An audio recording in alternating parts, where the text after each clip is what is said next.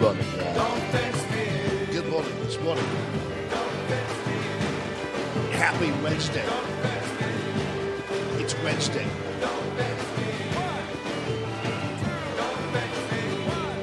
It's Wednesday in America. It's Wednesday, D.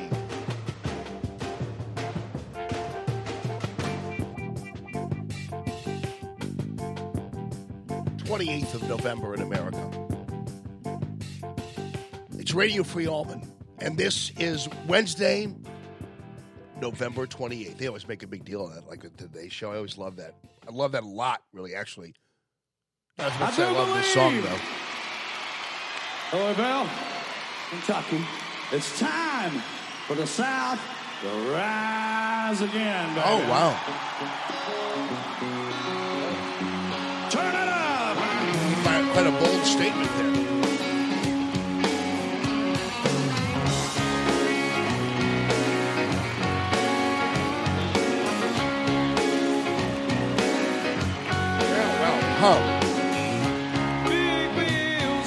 Turning. Looks like the people of the South weren't uh, intimidated in the slightest by the threats against them if they voted for the Republican Senator Hyde Smith. Yeah, they tried it. They tried their best, didn't they? Oh yeah, if you vote, if you vote for Hyde Smith, you- you're in big trouble. Bret Stephens, even the conservative on the New York Times, right? That guy, the never Trumper guy. Oh, they were like, yeah, you vote for her, you're a, you're a racist. Mississippi's a racist state. And you know what we're going to do? To, to, to, to prove that Mississippi's a racist state? We're, we're, we're going to hang nooses on trees. That's what we're going to do. I think I think a lot of people in Mississippi were like, um, so let me get this straight. Uh, you guys are really offended by what Hyde Smith said, and you said that's a terrible thing, and it's a very racist thing to say, and blah blah blah blah blah. Even though I, I still can't figure out what what was racist about it. And then and, and, and, so to protest that, you're going to put put nooses in the trees, like like you just committed an act far worse than anything this senator could have ever said. Just to just to protest what she said. You, you decided to, to, to, to put together one of the worst symbols and menacing symbols that you could possibly think of in in America. And Then there's some noose around a tree. Boy, I'll tell you that that was that was great. And you know what's funny is that originally, even though yesterday I did tell you that it was uh, perpetrated by by the left, it took it took the news media kind of a long time to uh, to, to, to get around to, to, to that conclusion. They they actually were for a while there perpetuating this idea that that somehow this was the doing of some racist or something. Even though they knew there were signs there saying we hung these to protest what this senator is and to protest racism, even though there were signs there, and the Capitol Police apparently were preventing some people from seeing them. But the news media didn't do, do its due diligence. They were too busy fantasizing that this was some kind of campaign tactic of the Republican senator. When in fact, it was the liberals who were putting the were putting the nooses out there.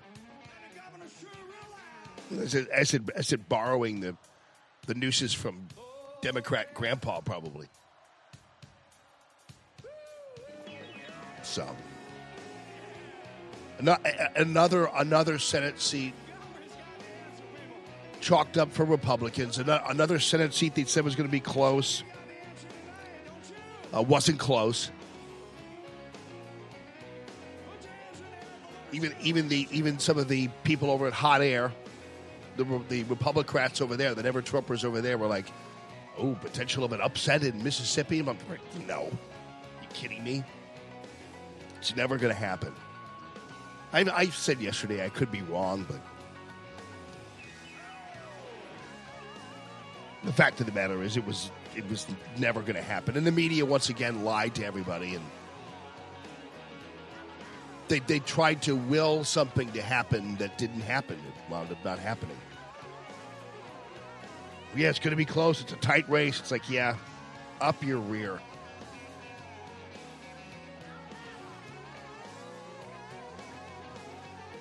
The only thing tied to your butt cheeks now that you know what's coming your way the next six years. Two more years of Trump, four more years of Trump. Oh, Trump might not run again. He said Trump's going to run again.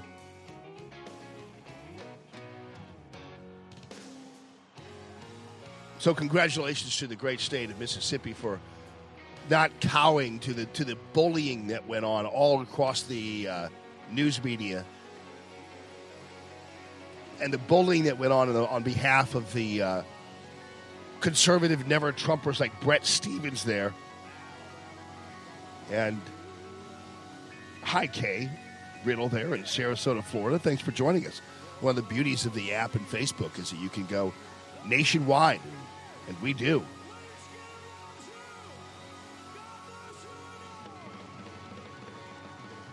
God bless you guys too.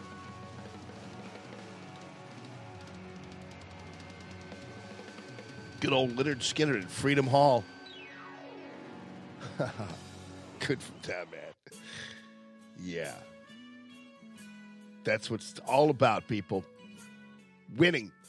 And we did. Although did you did you see that the did you see on MSNBC though?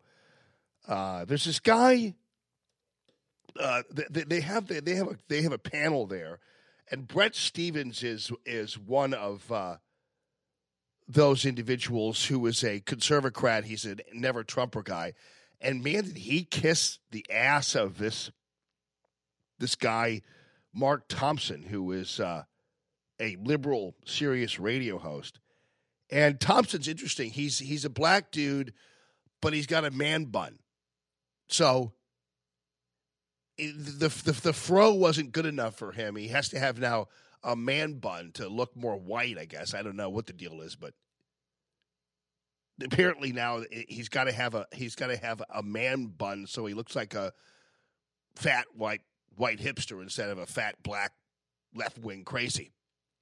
But that's okay. I mean, it doesn't matter. It's what comes out of your mouth, right? And so he's on with Stephanie Ruhle on MSNBC, and man, they, they're going, they're going, they are going crazy over this whole comment thing and the and Hyde Smith and you know, I mean, I've I've I've actually really tried to. I mean, I don't even know why she apologized for the comment. I don't even know what that was about. I mean, she did, and it was kind of hapless, and but I don't know why she even bothered to to, to comment about it, but and and and and and, and go crazy about it because I, it, I, I'm trying to figure out what she meant.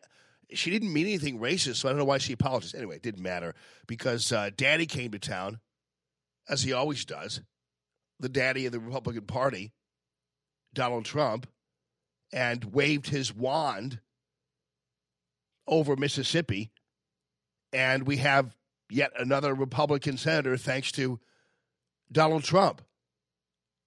And in fact, it got to the point, and we'll get to it later, but Hyde Smith, the, the, people of, of Mi- Mississippi weren't the first people she thanked. It was Donald Trump. Because that's how things work. Mia Love. That's that's how things work in this land now. Is is is uh, um, that old, that old you know? There's not a magic wand. You know that Obama talked about. Obama's. I got news for you, Barack Obozo. There there is a magic wand. You just you, you just couldn't find it because you were blinded by your own arrogance. You couldn't find the magic wand there, Bucko. But there is a magic wand, Barack Obozo. There is a magic wand, and it's called Donald Trump. And and and and we'll talk even more about that when it comes to GM and all the other things. You you when when the president talks, you listen, and his policies have borne out and have managed to to improve this country greatly. And that's what's that's what's the key is your results when it comes to your economy, when it comes to what you are doing as a as a country. And the president has proven his policies are solid. They're trying to blame him, by the way, for the whole GM thing. It's like, no, no, there are other people. Toyota's making good cars. They're making sedans. People are buying those. So, so yeah, but most of all, people are buying SUVs and other other uh, automobiles and bigger trucks and those kinds of things because gas prices are low. Fuel efficiency is better for these cars and trucks, and so they're buying those. But they're still buying sedans too. They're just buying Toyota sedans. And so, hey, GM, we gave you uh, tax breaks and all kinds of things for you. And and and and and we gave you everything you needed to stay in business and do your thing. And you came up with a Chevy Volt and a Cruze that people didn't like. So you made your choice, and it was a bad one. And and and we subsidized you, and uh, people, but but but there are people buying sedans still, but they're not American sedans. They're Toyota. So somebody's making good sedans out there. So make good sedans, and you'll be fine. There's also another suggestion that you there's an SUV that you're making in China right now. Uh, GM, why don't you try making your SUV that you're making in China here in the U.S.?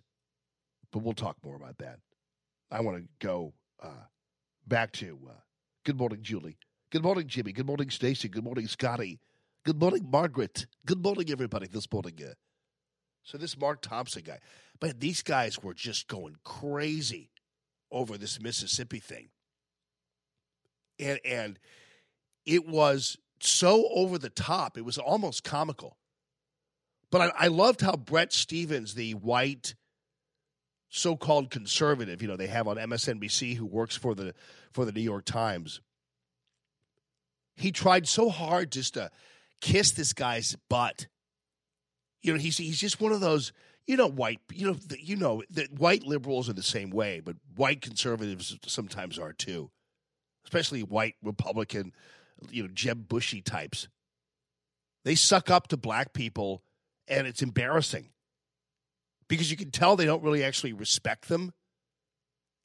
And and blacks hate it when they know you don't respect them and you're talking down to them and you're pandering. They hate that. And they, and they and they and they can and they and they're BS beaters. They can tell it a mile away. And, and so so you know this this little exchange you're about to hear here with Bret Stephens kissing up to this Mark Thompson, and he of course didn't even you know accept the reaffirmation of his comments. He he like even disputed Brett Bret Stephens and decides he's gonna to to touch the guy's arm in in his in his little whitey liberal disgusting pandering way.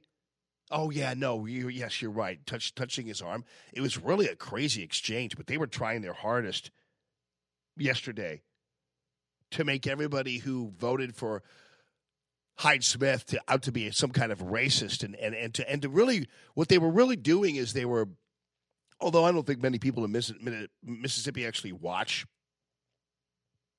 MSNBC, but the attempt was and, and this and this this works is is they were trying to intimidate voters is what they were doing.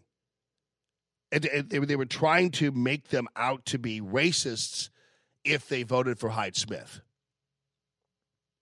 and and and, that, and, the, and the message was pretty clear. But yeah, listen to this whole exchange. This is really. Then Mike can win. It is going to be tough. Um, I hope he can pull off a Doug Jones miracle. At the very least, though, uh, he'll be able to make a dent in the way that Andrew Gillum did in Florida and in the way Stacey Abrams did in Georgia. Making a dent in it isn't winning. And, and it's funny how, you know, conservatives – knew that when McCain lost and, and when Romney lost, most of us didn't go out there and say, that, you know, congratulations on making a dent. Making a dent isn't winning. So these these these idiots who get out there and say, you know, well, we made a dent. It's like, no, you didn't. You lost. You lost. It's like uh, golly, I can't believe I I uh, uh, uh it's like uh, the L.A. Dodgers against the Boston Red Sox. You think when the L.A. Dodgers lost to the Boston Red Sox that they that they they they their comment was, "Well, we made a dent in the in the in the Red Sox armor." It's like, no, you didn't. The Red Sox won the World Series, dudes. You lost. You didn't make a dent. There's no such thing as a dent.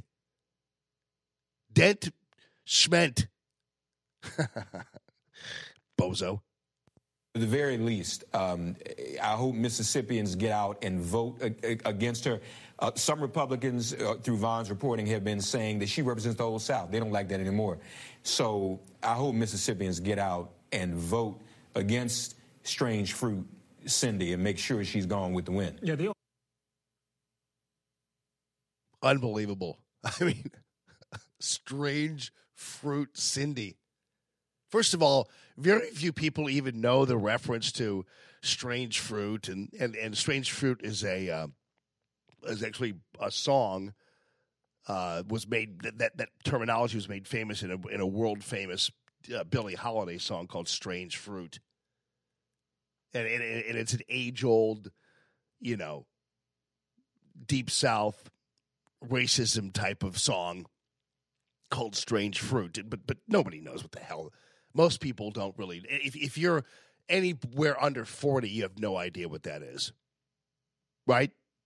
I mean, Matt had no idea. He was talking about strange. He's he's here's this guy say strange fruit. You got to be an old person like me, right? To do I'm 55, but But if, if you're anywhere under 40, you have no idea what a strange fruit is. But I bet you a lot of you, even my age, don't even know what that is. Unless you know who Billie Holiday is, as far as I'm concerned.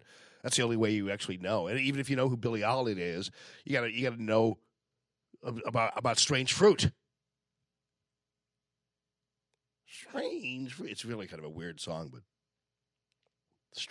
gone with the strange fruit and gone with this. How, how many how many times did Mark Thompson practice that in the mirror? And and then, um, sorry, slowly but surely getting really uh, much better. Just letting you know. Yeah, so Matt knows Billie Holiday, but doesn't know Strange Fruit. Yeah, uh, yeah, and Lise uh, knows. Yeah, Lise and Vicky. Yeah, I mean, and the only reason I know about it is because I'm just a little bit more up on maybe the, the music. But I don't know. Strange Fruit is just, but it's but it's an age old uh, thing. Here, see if I have it someplace really quickly. If you guys want to just just because we want to get um, get into it a little bit anyway because we have time because this is Radio Free Allman live from the Discovery Design Truck Care and Manufacturing Studio. So we pretty much uh, have it nailed down here. DDTruckUSA.com. Let's see if I can. I have some Billie Holiday here. I don't know whether I have Strange Fruit here. Let me just check it out here. Let me check it out. Here we go. There's Billy.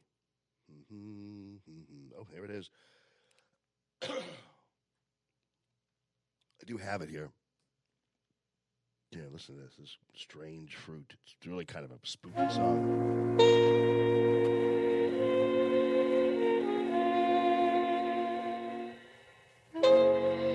Kind of classic Billie Holiday, but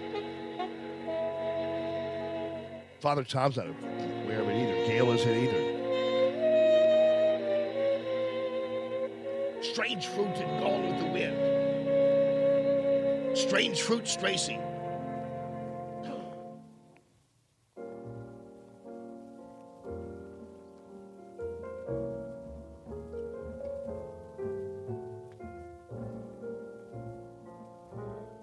Yeah, see, it's kind of spooky. Get to it, Billy, please. I'm getting a little bit of a hurry, so if you don't mind, just take another little bit of heroin and bump of heroin and get me going here.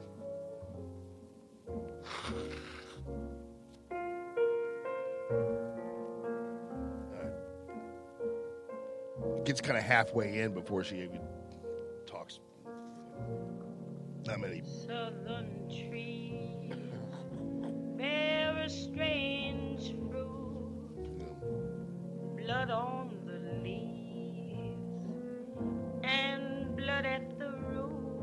Yeah, so Black bodies swinging. it's about lynching.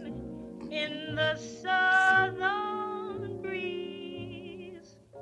Strange fruit hanging from the poplar tree. Yeah, so it's a lynching song. Cheery, isn't it? This is this will get you going in the morning. Sure you're banging on the steering wheel, aren't you?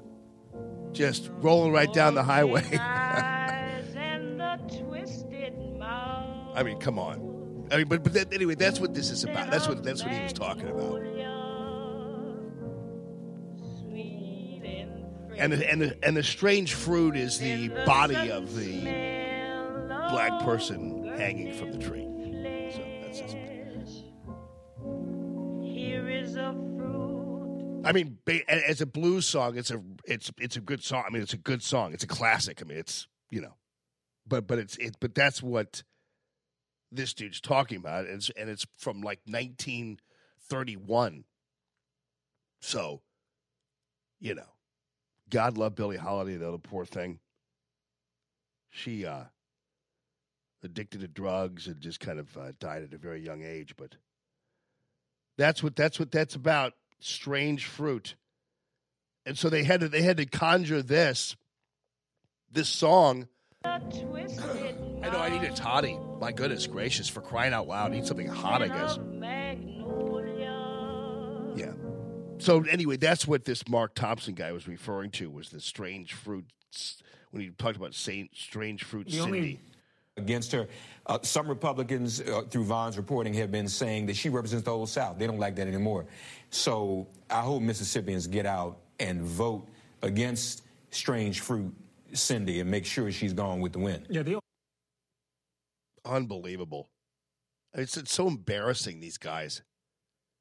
And, they, and a gone with the wind. I mean, come on, man. Most people didn't know, know a thing he said.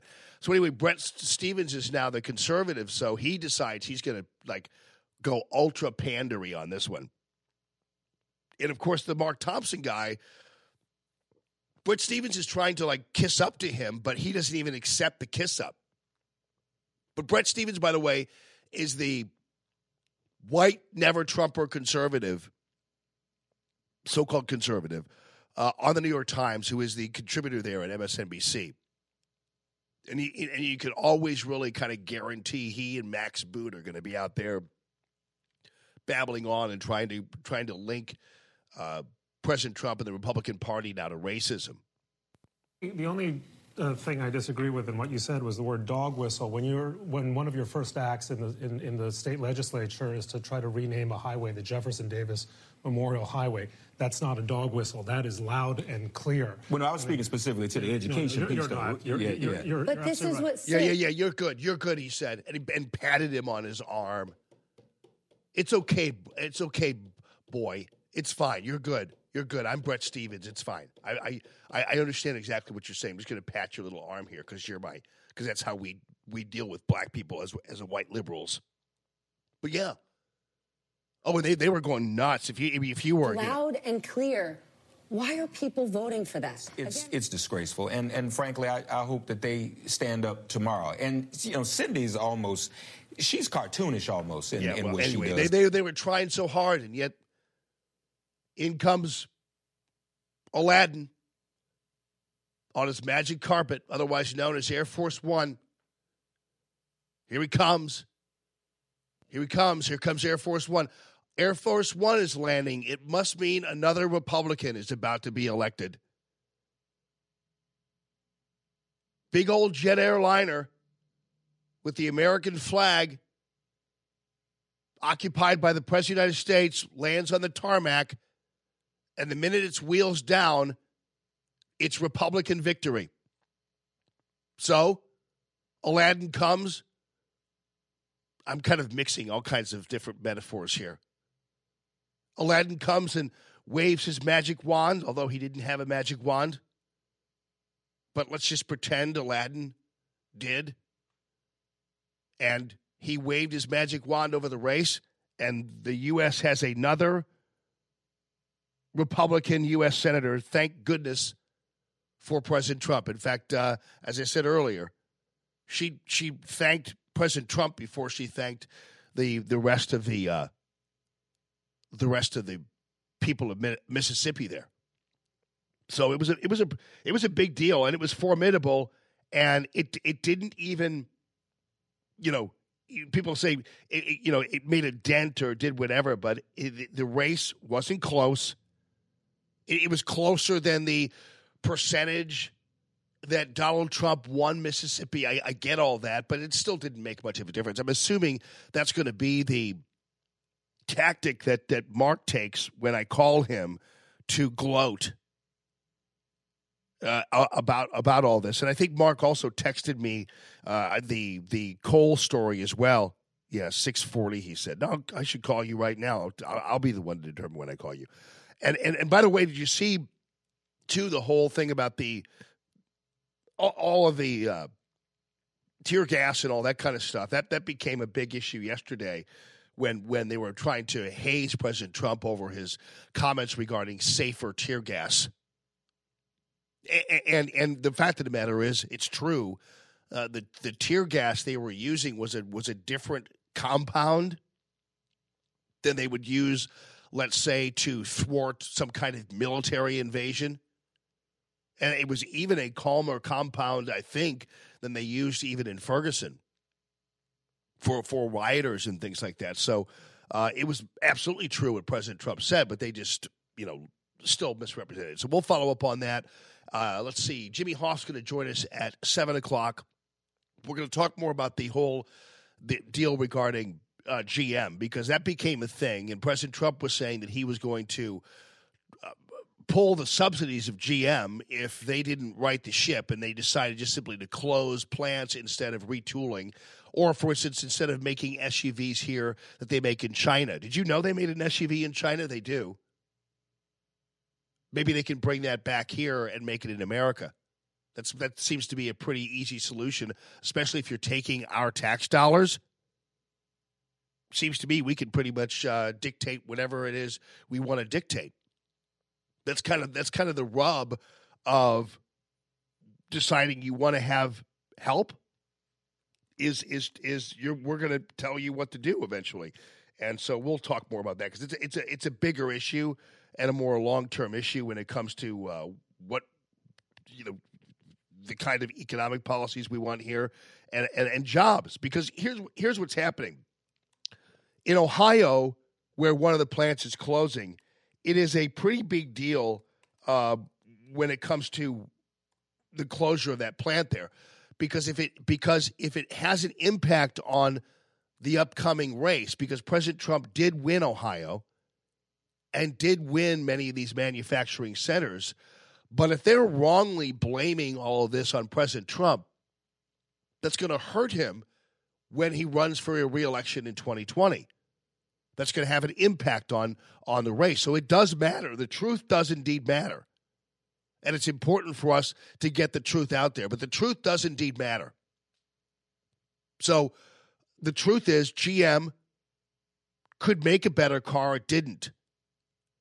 The truth is, there are sedans out there that people are buying, but they're not GM sedans, they're Toyota.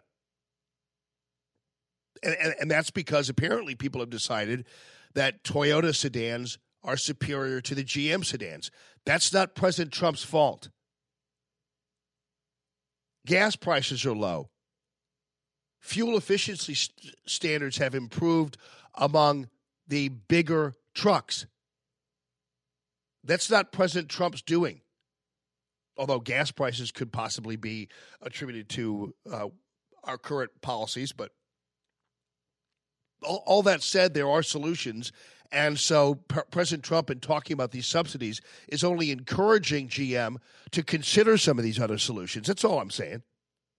And so we'll follow up on that. I'm going to call Mark Casey just because I think it's necessary to uh, to make sure we haze him because he was all sure that the the the whole calling Hyde Smith a racist would change the course of history in Mississippi, and it didn't. Once again, the left is wrong. And even though Mark Thompson, that dude you just heard from, Man Bun over there, said, "Oh, uh, yeah, we you know we made a dent," it's like you, you lost.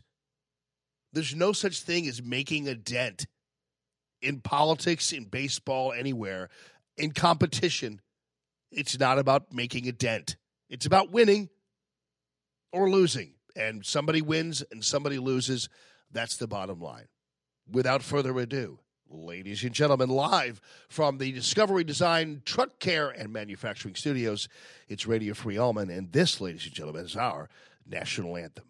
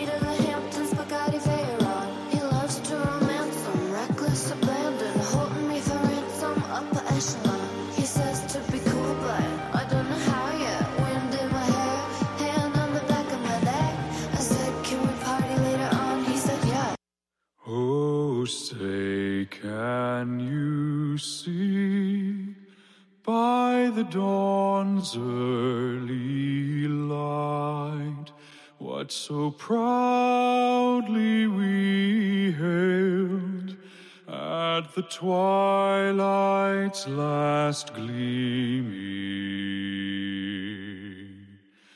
whose broad stripes and bright stars through the perilous fight o'er the ramparts we watched were so gallantly streaming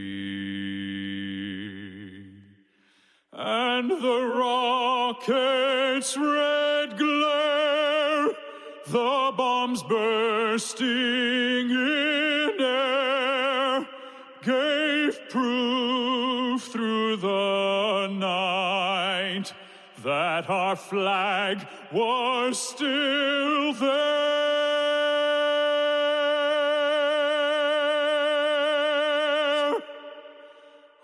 Say does that star spangled banner yet wave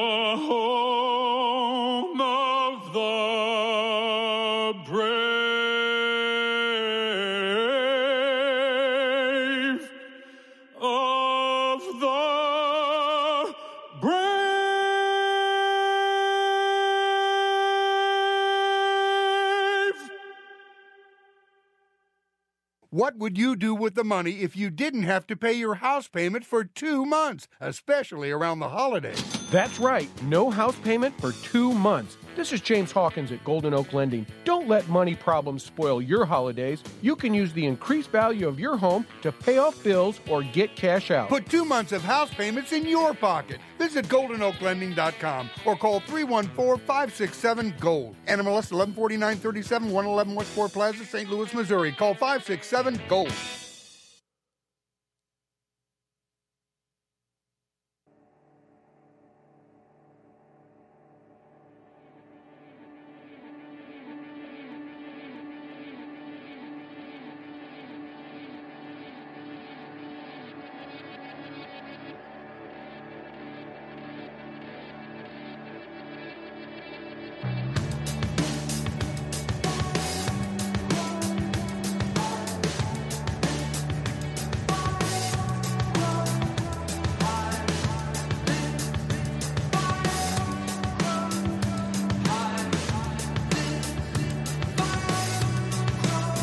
Good morning this morning, everybody. We are live from the Discovery Design Truck Care and Manufacturing Studios.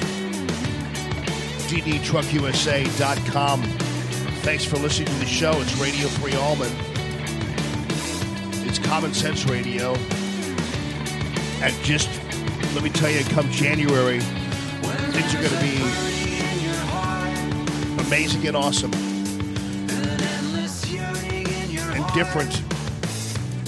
By the way, I talked about uh, Discovery Design Truck Care Manufacturing and all my sponsors now. Just wait. The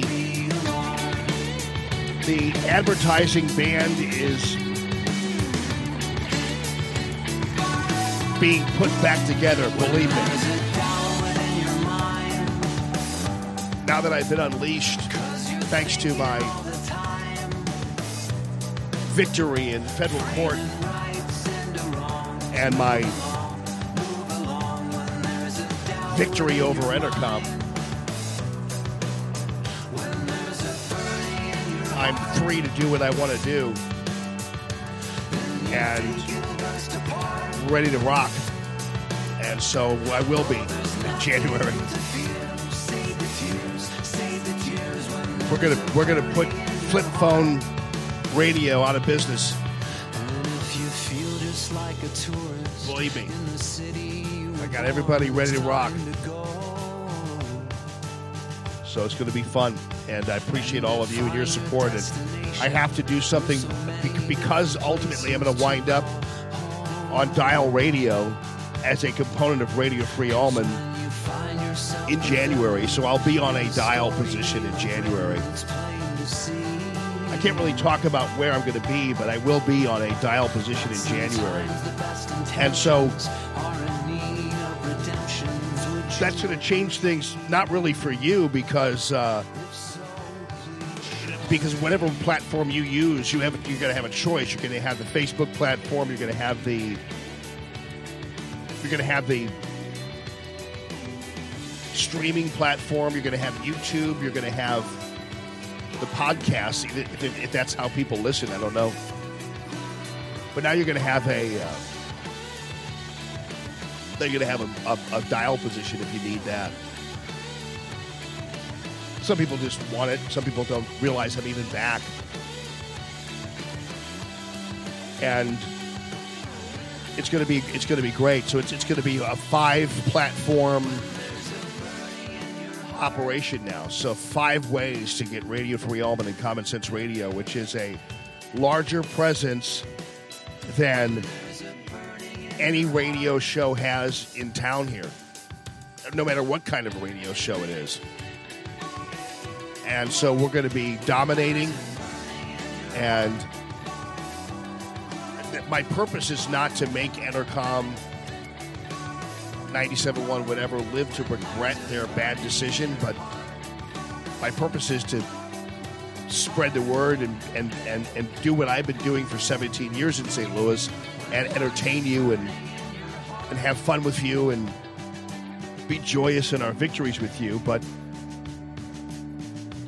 it's going to be a level of satisfaction making them pay for what they did too, all at the same time. So that's just going to be a ancillary uh, benefit of of of what I'm going to be doing. So I just want to let you know that that kind of thing is is taking off. And, and I, but but like I said, I'm going to have to uh, find some way, and eventually we're going to have in January a gigantic rollout and a party for for all of us.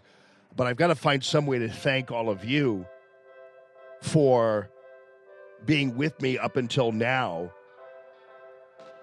And and when you because those of you who have been with me up until now, up until the radio t- free Allman 2.0, have uh, been critical to my success and to our success. So I've got to find some way to reward you because what's going to happen is you're going to be joined by a lot of people who otherwise don't know how to get a hold of me. Otherwise, I mean, even as progressed as a lot of people are technologically, there are a lot of people who are not uh, still plugged in. I still get asked every once in a while, like, "Hey, what are you doing these days?" And I give them the, you know, I say, "Well, I'm on on on the on the plat." You know, they're like, "Well, I don't do that. I don't have an iPhone. I don't, you know, I don't do a computer. I'm not on Facebook. I, you know, those kinds of things." So, dial positions, reasons. Which what, what you're going to have is you're going to have a uh, you're going to have a a new group of people who are joining the Radio Free Allman Army. Some of them might even not even know I'm on Facebook and join you on Facebook.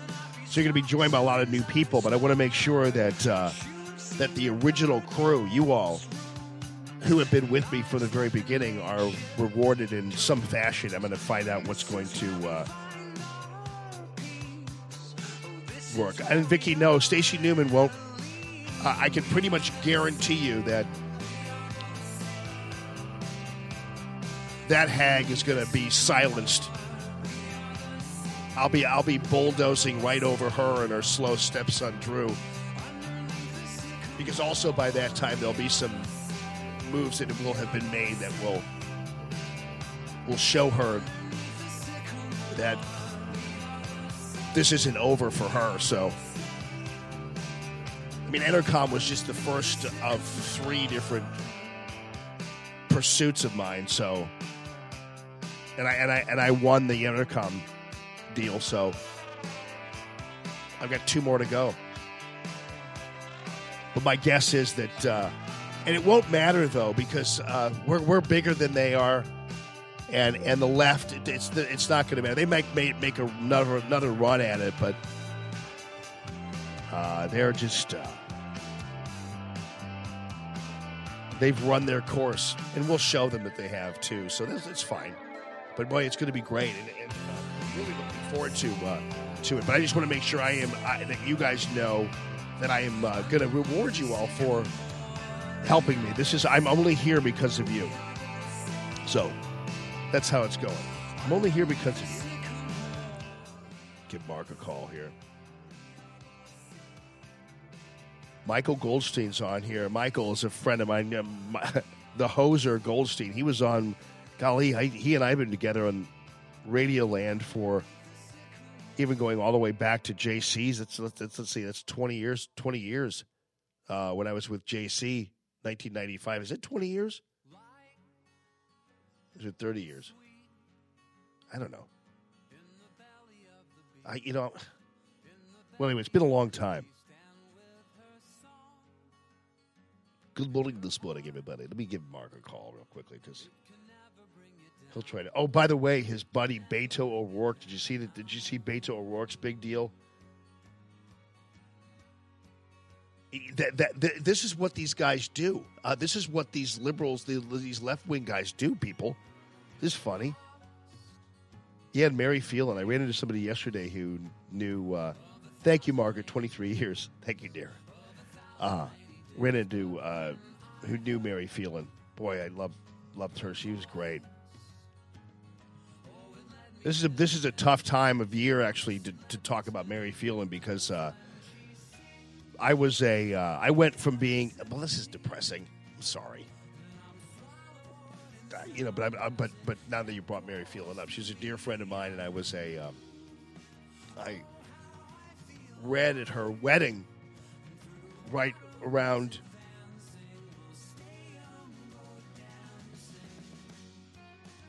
Thanksgiving. And I, I was a reader at her wedding, and then a month later, I was a pallbearer at her funeral. So it was a very tough time of time there.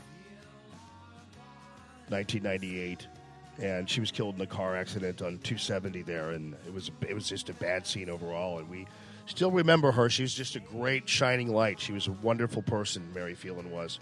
Her her sister Suzanne, I think, is raising horses out there in God's country somewhere. I would love to hook up with her again. But anyway, really, uh,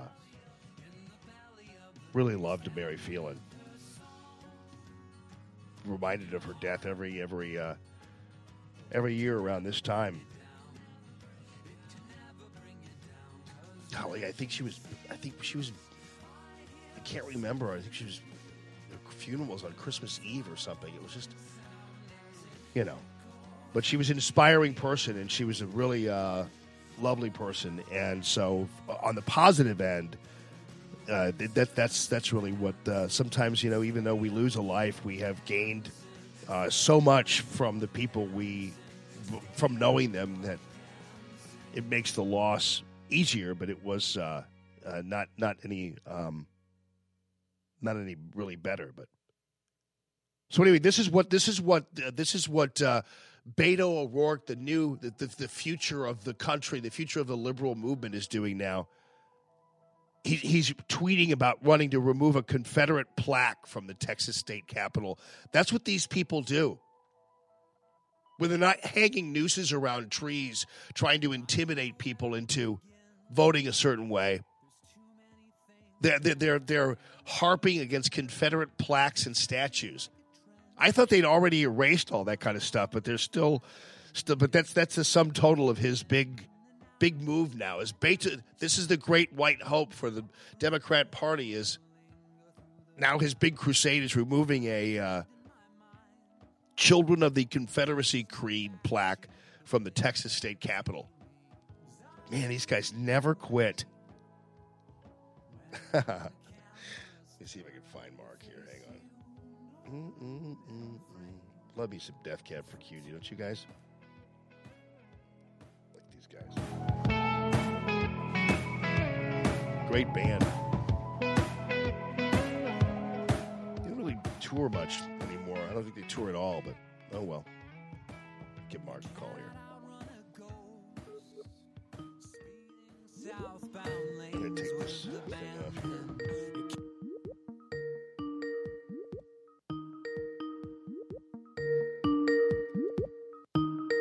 Answer your phone. Gee whiz. I am right here. How long? How long? You're in your car. How long does it take to answer a phone? It just rang. Oh, it did. Okay. Well, on our end, it did. It showed that it was ringing a lot. So sorry. Well, let me tell you something. Uh, let's see uh, how many rings here and how many rings there. Well, it looks like we won the ring contest, just like we won the contest. Yeah, what, we what, hap- what happened there had- in Mississippi? I thought you guys, you guys, you guys hung nooses and everything around trees, and you still didn't win.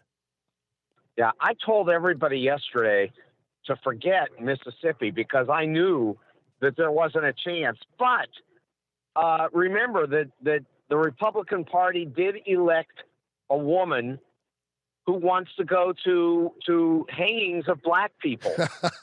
so, and and and let me tell you that it, it won't be forgotten. Right. It won't be forgotten. It it has an effect on, the country. Don't forget. You know, you you guys lost by by almost nine percent. It's the biggest rout in in American history. Wait, wait, I mean, wait, wait. how- we talked about this Monday. It was not the biggest rout in American history. well, Democrats, that's what they say now. well, no, Democrats underperformed as it relates to midterms for any party in an off year. I mean, they underperformed, and so. Uh, but but what does this thing about her wanting to go back to hanging blacks? I mean, it, this- this is the most. Re- I mean, you guys need to be. Here's the problem. You guys, you you, you lose your credibility when you make statements like that, and when you're hanging nooses around trees, and it it it you you lose people. In fact, I, I think that probably actually wound up backfiring again uh, as a tactic. It just doesn't work. It, it it didn't work when you called voters but Donald Trump deplorable, and it doesn't work when you hang nooses around trees to try to intimidate people into voting a certain way. I don't know when, when are you guys just going to talk about policy? Well, first, I agree to stick on policy. That's excellent. But but I will say that the Gallup poll yesterday, if you saw, has has Trump at the lowest level in the entire time that they've done this polling, minus twenty two percent. So, you know, you can talk about how great everything is, eh, eh, but the reality is everything's coming down around his head and this whole thing is this alternative reality is just about over. The Democrats take over in Congress in in, in a month, and when it happens, all of this is going to change so dramatically. Right. I, I, I just don't. Yeah, I don't see why the the the, the right doesn't get it. Now, I'll Well, tell we- you we- what I would do if I were Schumer. Check this out. I would go find four senators who are reasonable, and I guarantee you there are four Republican senators who are not insane, and I would I would switch them to the Democratic Party, and by giving them all kinds of things that that would be totally reasonable, things that you would like, Jamie, all kinds of pro-growth kinds of ideas and and and conservative things that that that people would feel good about. I'd switch the, the, the Senate over myself right now and get it over with. But I guess they don't have the sense to do that. But they're, I- they're not going to. They're not. There, there are no. There are no Republicans who are going to switch over to the Democrat Party. You guys don't have any policies. I, I- what are you talking about that I that I would actually support? I don't understand what you're talking. Pro growth. Pro, pro growth. Pro growth. what, what would be what would be one example of a pro growth policy? Spending more money on roads. What is it? Well, I'll tell you this: that there is talk right now of of uh, completely redoing the IRS, and I'll bet you that there are a bunch of Republicans, including you, who would would completely agree that the IRS is a disaster and needs to be completely re- reconstituted. Well, yeah, but why, how is that? How is that something that that, that Chuck Schumer and the Democrats are going to do? They they were they were they were oh, busy. Oh, they're on it. they they're were it. they were busy covering for an Obama IRS that was harassing conservative groups. They're not interested in any kind of true reform of the IRS. Yeah, well, they are. And it, it, it- but what you're talking about is the political side, and what I'm talking about is the economic side. I mean, this country needs a new, more effective way of collecting taxes. Oh, and, Oh, and Well, yeah. And- what do you mean a more effective way? What's more effective than stealing it from our paychecks the way they're doing it now? Well, I, I don't understand the stealing part. Well, but, it's it's you know, theft is what it is. It's it's it's it's theft of income that that the founding fathers never envisioned happening by the federal government. So it is. It's absolutely theft. So re- What the founding fathers envisioned means nothing. Re- Really, It- it- it's a meaningless concept. Right. Well, I'll tell you what. Schumer. Here's here's what I think Schumer ought to do uh, to to to ingratiate himself with uh, normal, average, everyday Americans. Is since uh, they do control the House and the House controls the purse strings and all that kind of stuff. Why That's not? right. And I realize what what what chamber of government is is the House? By the way, I'll have to ask Ocasio Cortez. We'll figure that one out. The- You're so funny. yeah, but anyway, the the House they ought to begin operations to repeal the Sixteenth Amendment to the Constitution. Is what they ought to do. Okay, well, you know that's not happening. And look, there there are a lot of things that could be done here that would make a lot of sense. That that that more than sixty votes could be acquired in the, in the Senate at almost any time. And and really, it, it, it's all going to happen here. I mean, the, the pressure that's going to come on, on on the right in this country is going to be enormous as Donald gets dumped on the the trash bin of history along with Joe Joe McCarthy. So, you know, it, it's all coming here. Right. so now, so, so- now he's Joe McCarthy. Okay. Well, I'll, I'll tell you. Well, I've always um, told you that. Right. but- Well, well, here's the deal. So far, so good. Republicans in Mississippi came out. They refused to be intimidated. The race card is has been overplayed, and it, and and and we always outplay it. Now it seems, and so things are going well. The the, the border is being contained. Uh, there's a lot of self deportation Oh, going on, and and and some people are going back home now and and so they're they're boarding bus. So the caravans now going south instead of north, and so you know, standing pat, standing full, standing up for our borders is working, and standing up for what's right in Mississippi worked, and so I think things are things are going well. President Trump is now maybe going to pull the subsidies of GM because they've decided that uh, they're going to go the chicken crap way out and and start firing people instead of actually making a better product. And so let's stop and, paying you're them. okay with that? You're okay with with the government interfering with private business? no, the government already interfered by subsidizing GM. So, so that that's interference in itself. So, of course, the government can giveth and taketh away. But but Yeah. here's here's what here's what here's what threatening to pull the subsidies will do. Maybe it'll get GM start to start building its Envision SUV in the U.S. instead of China. Why why is GM closing a plant in Ohio and still making cars in China and still Yeah, taking just like the- subsidies? just like the just like the air conditioners, just like the Harley Davidsons. None of this stuff is what you guys are claiming. And and look, Donald's theory was that his tax plan would attract all these people into the United States, but it turned out that the people on the right didn't know that in that tax plan was a special deal to allow these companies to take their businesses overseas and make more money from it. I mean, it's all it's all a sham, and it's a it's a, it's a scam game. But it doesn't matter because in a month, less than a month, when when the Democrats take over in Congress, Donald is finished. Well, I'll tell you one thing: uh, the, the the the truth always wins. And and and and just to talk about GM, back to GM for a second. There's no Sure. reason. There's no reason why a company taking American taxpayer subsidies ought to be closing plants in the U.S. while making cars in China. It doesn't make Why any are they sense doing it? Why are they doing it? because it's cheaper for them to do it in China.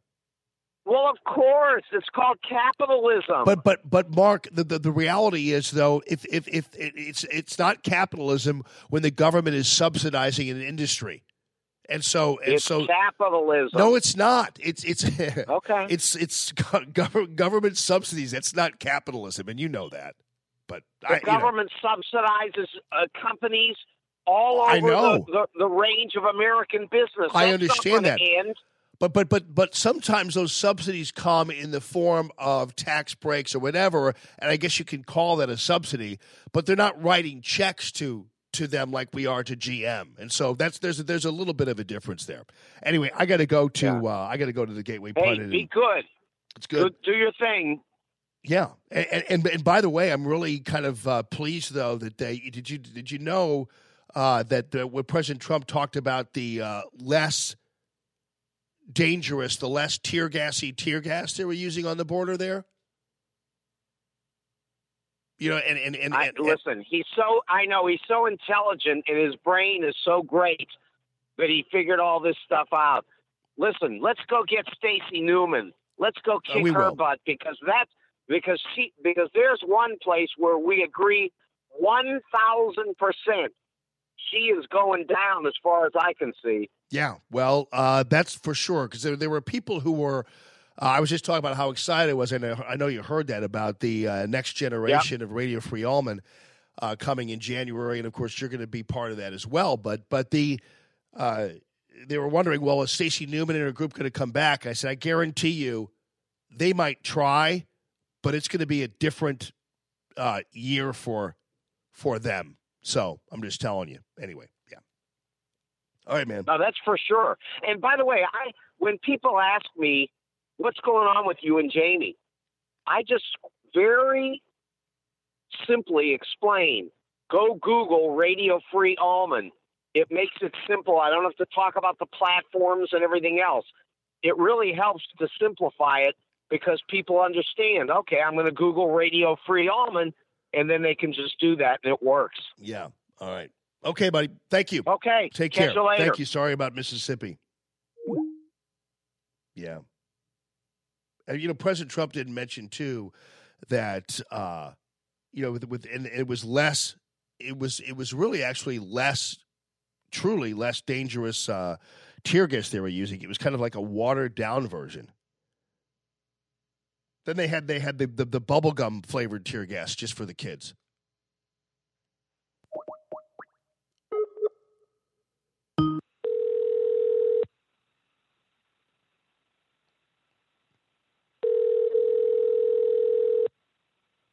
Calling the gateway pundit Jimmy Hoft.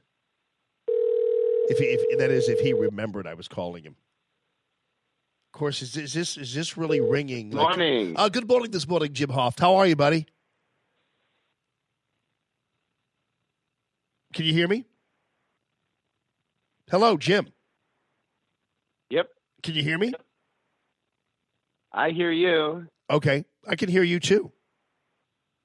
Great. Oh, good. Hey, uh, uh, I, I noticed that apparently the strategy on the part of the left in Mississippi to hang nooses over trees as a means of electing uh, one of their own uh, didn't seem to work out very well there in Mississippi now, did it?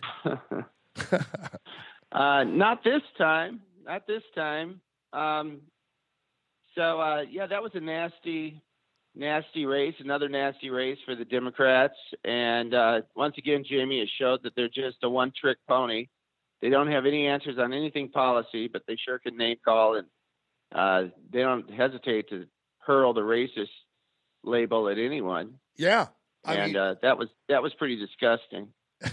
it definitely was. I mean, and, and it's funny how the news media at first didn't really report uh, that the nooses were put there by supporters of Espy, uh, not supporters of Hyde Smith. And for a while there, they tried to make it out that that was that was the case, and of course it wasn't.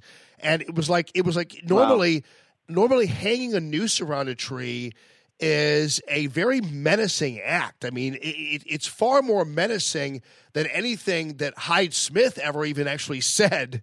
And so then they come out, and in order to, to I guess, I, I, to to attack the words of Hyde Smith, they decide to to to offend people uh, three times as much or four or five times as much by putting nooses around trees. I think that's it's unbelievable.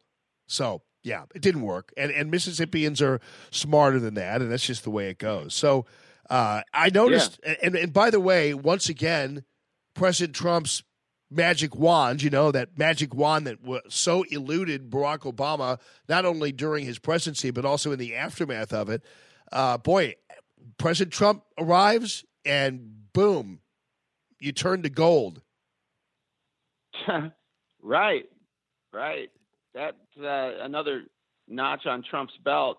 And, uh, you know, thank God. Jamie, I'm so glad you pointed that out, too, because these uh, leftist activists, of course, put the nooses out there around all these trees um, to play the race card. And the fact that the media, you know, skirts the whole uh, the the issue, but there were also signs out there. The media didn't report much about that, but all these nasty signs that these Democrats put out on the state capitol grounds also that were, uh, you know, uh, against uh, the the Republican candidate Hyde Smith. So uh, it's just it's so nasty the way the media is today, Jamie. I've never seen it this bad. I've been reporting since uh, at the Gateway Pundit since 2004, and I have never seen the media so dishonest as they are today. Um, it's really despicable and uh, worrisome, really, because you just can't trust a single thing that they're reporting on anymore. Yeah, and, and it's funny because you know those signs were out there, and, and I don't know what's gotten into CBS News, but they were the only ones actually that reported that there were signs out there. I mean, some people are claiming somehow that that uh, that the signs were made to disappear by the Capitol Police, but CBS News, and and this is not the the first time CBS News has actually seemingly come across as mildly fair and balanced. And, and but the rest of the crew, there's no hope for ABC or NBC or anybody else. But CBS uh, was the one actually who that's that's how I found out there were signs is because CBS reported where the other ones didn't even report that. So uh, that was an Wow. interesting development. So I, I don't know uh, what what they were thinking there, but boy. Uh, meanwhile, you're you're giving really great coverage uh, as always on everything, but to uh, to Hillary and Bill in Tor- in Toronto, the Hillary and Bill show, and I'm going to play a soundbite here really quickly from uh, Hillary Clinton.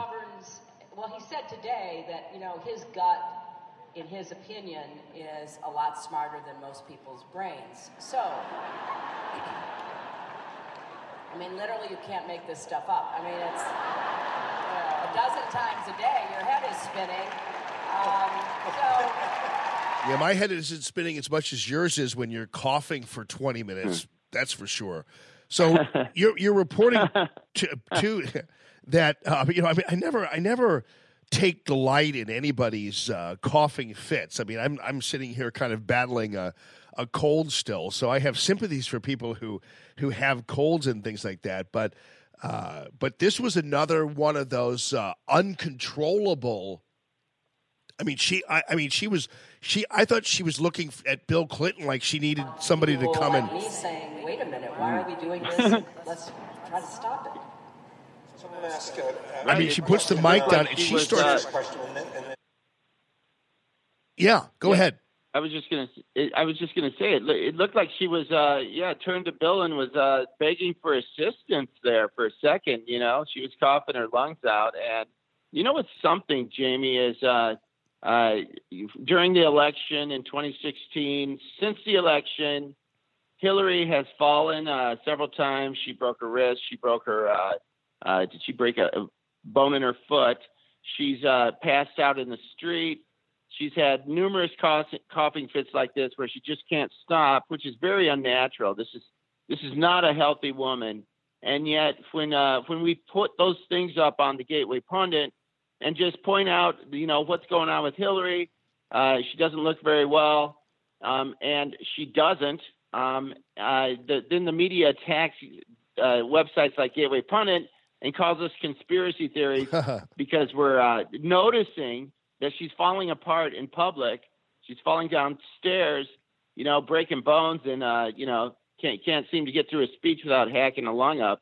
So uh, it's just uh, you know it's again the left will just do anything today to protect these Democrats. Um, I think it reminds me when I was growing up and I had a good Catholic mother like you, Jamie, and uh, uh, and she would tell us, me and my brothers, about how Pravda in Russia and the Chinese media would always tell they would never tell the truth, and you had to read between the lines. And that's what's happened in America today. When you read the mainstream media, it's just uh, you know dishonest story after dishonest story, and it's always to make the Democrats look good um, or like heroes, and uh, the Republicans to look like you know these awful racist people. So Yeah. uh, again, it's just an unfortunate period in American history right now. Right, and Jimmy, watching watching Hillary Clinton simply fall apart physically is a reminder, really, in the end, of the Democrat Party for as diverse as it claims that it is. It still is pretty much fronted by a bunch of old liberals who actually have made their way and haven't helped anybody around them. Nancy Pelosi, any female that has any swagger around her is quickly uh, euthanized, basically, politically. Uh, the way she did with Ocasio Cortez, the way she did with uh, Debbie Wasserman Schultz. And so you have, you know, Hillary Clinton, you have Nancy Pelosi, and you have Chuck Schumer remaining as the faces of the Democrat Party, which basically is telling everybody how diverse it is. But the reality is, it's it's not diverse at all. I mean, it, it's it's represented by a bunch of these old, washed up politicians. right, truly. And uh, some of them don't seem to want to go away. Uh, like like Hillary, she's still talking about possibly running in 2020, which is a complete joke. Yeah. But uh, you know the the the other thing about this uh, this this uh, big launch of the Hill and Billary show last night in Toronto was the fact that uh, hardly anyone showed up. Yeah. People just don't care about Bill and Hillary anymore. And, you know, Jamie, that again was something that we noticed during the election. There was just no energy for this person, for Hillary Clinton. She didn't show much energy, and neither did her base. Um, and yet, uh, the, the media that continues to push her like she's, you know, this this goddess. Uh, but the people don't they don't turn out to see her. And isn't that amazing? You compare that crowd that she couldn't fill up half of the uh, auditorium last night with Bill Clinton, and you compare that to a Trump rally that's uh, packed and uh, has hundreds outside, generally at every rally he holds wherever he is in, in the U.S. So just a, a big difference, and of course, something the media is never going to tell your audience about. Yeah, that's for sure. I'm, I'm beginning to think too, Jimmy, that if it if it really actually weren't for the mainstream media, which is is the sole apparatus that is used by the Democratic Party to market itself, if it weren't for the mainstream media, boy, they they would have they would have nothing. I mean, you know, obviously in, in the run up to almost every election, it seems uh, the the the left wing Democrat candidates always propped up artificially by the news media. It doesn't really necessarily seem to help them. Uh, you know, Stacey Abrams thought almost for sure she was going to be the next governor of Georgia, and and, and you know. Uh, Beto O'Rourke thought for sure he was going to be the next senator from Texas, and and Andrew Gillum thought for sure he would be the next governor of Florida. But the only reason they thought that is because they were cheerleaded by a uh, cheerleading left wing media. These people would have nothing if it weren't for the mainstream media. Yeah, isn't that amazing? I'm sure it gives them about 20 points in every election across the U.S. And uh, what I what I think is just amazing, Jamie, is the fact that um, that we have Republicans that continue to win across America. They have absolutely no um, support from the liberal media at, any level, and uh, the fact that Republicans, you know, are going to have 53 senators now and uh, to, to 47 Democrat senators, including the two leftist uh, independent senators. Uh, that's phenomenal. And we have a Republican president. How does that happen? Uh, it, it shows you that as hard as the media works to trash and really demonize Republicans, uh, that uh, the the people of America still have a independent streak, and they're going to go out and they see the truth. And thank God, because uh, this media, uh, as we know, it gives Trump like ninety percent, ninety-two percent was the last I saw negative coverage for Donald Trump, and yet uh, he continues to uh, to to hold like a fifty percent approval rating.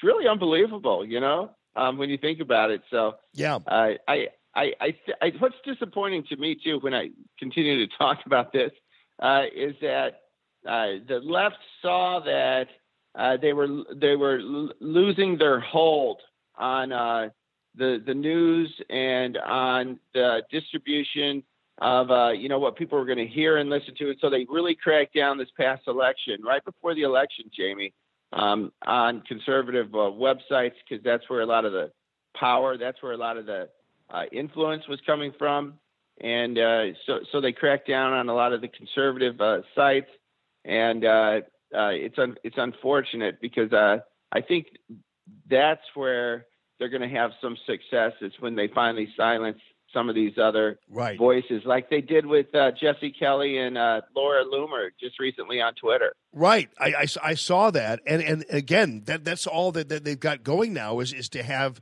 you know these platforms that suddenly you know because you know Facebook and Twitter are not going to allow what happened in 2016 to happen again, and we've got to be very prepared for that and very prepared to have another route.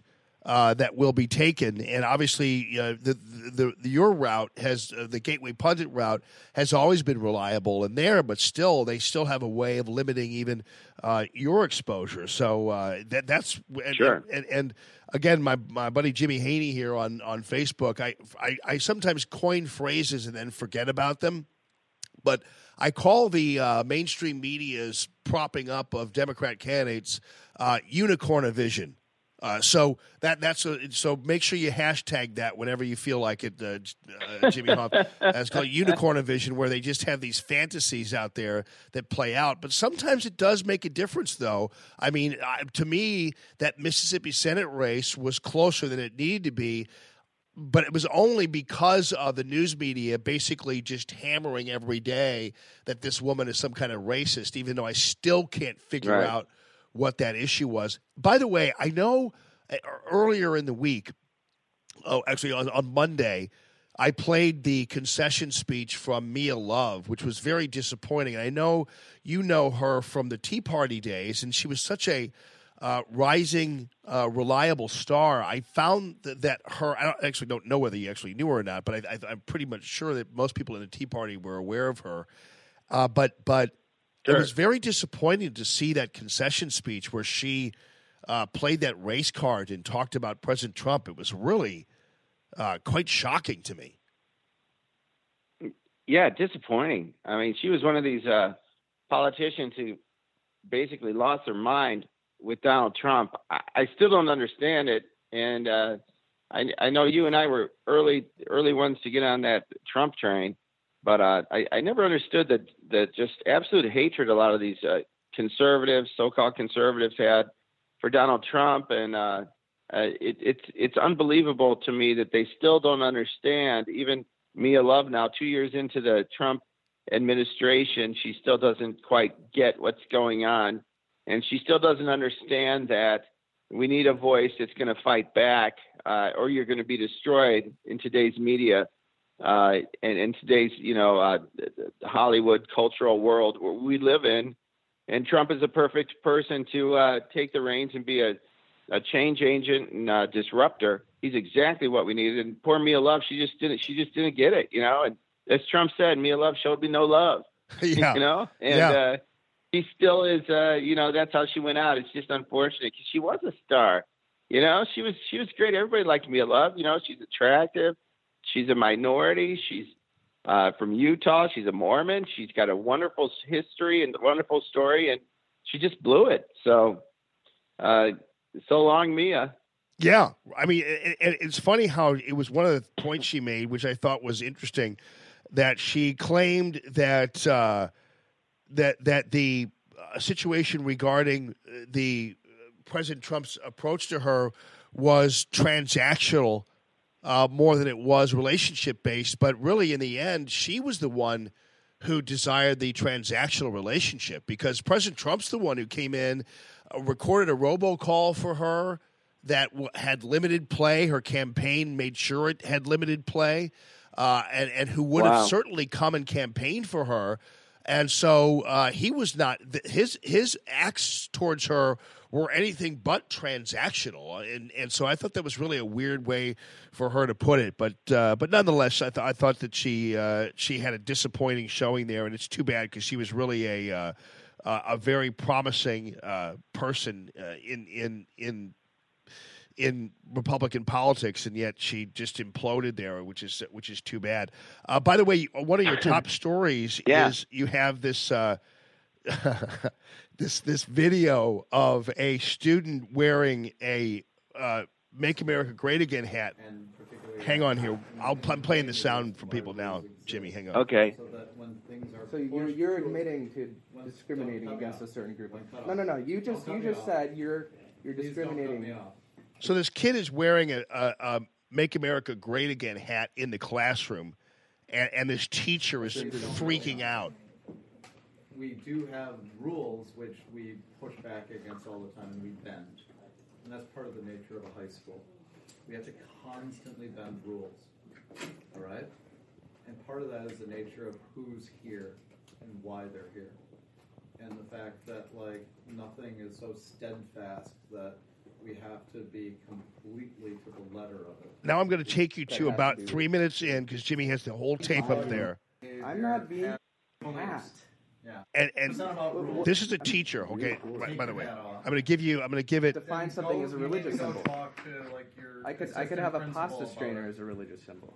The, like the, the, the length of this conversation. That, that's an actual church. People wear pasta strainers on their head. That's a We're church. not. This isn't what we're talking about. It's taking too much time, so you need to make a choice.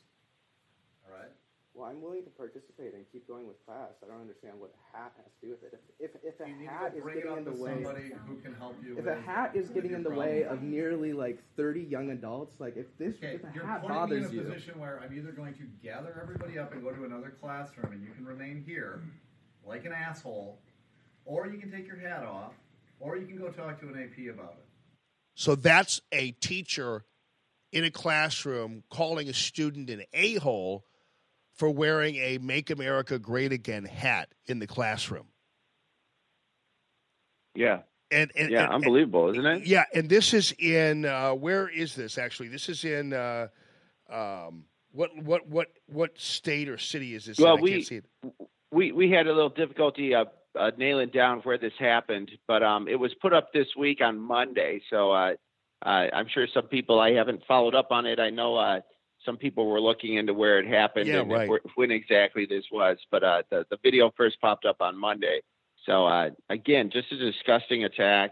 Um, obviously, this wasn't staged. This was something that actually occurred in a classroom across America where some kids, you know, wearing a hat and the teacher flips out because it says Trump. I, I- you know, it's it's we're living in a really polarized time, and they they want to blame it on Trump, and yet uh, you you see, you know, the reaction of the left from anyone who challenges them and challenges their power or challenges their uh, you know failed policies. This is how they react. It's disgusting. Yeah, uh, you know, and and and th- this is a situation where. Uh, you know, it, people in in apparently in this school, it's my understanding, even from the comment section, that this school allows people to wear hats that that that say things on them. They can they can wear a hat that says Nike on it, uh, and and and since since Nike supports, for instance, um, a political movement, and that is the take a knee to the flag movement. Is that considered a political movement? Uh, Right. And, and- and Right. make America great again. You know, might represent some kind of political movement, but if you can wear a Nike hat, you can certainly wear a "Make America Great Again" hat in the classroom. And I understand schools have, you know, certain comportment, you know, uh, rules regarding how you dress and that kind of thing, as long as they're applied consistently. But it- but if they're not applied consistently, then they don't they don't they're, they're then then they don't have any teeth.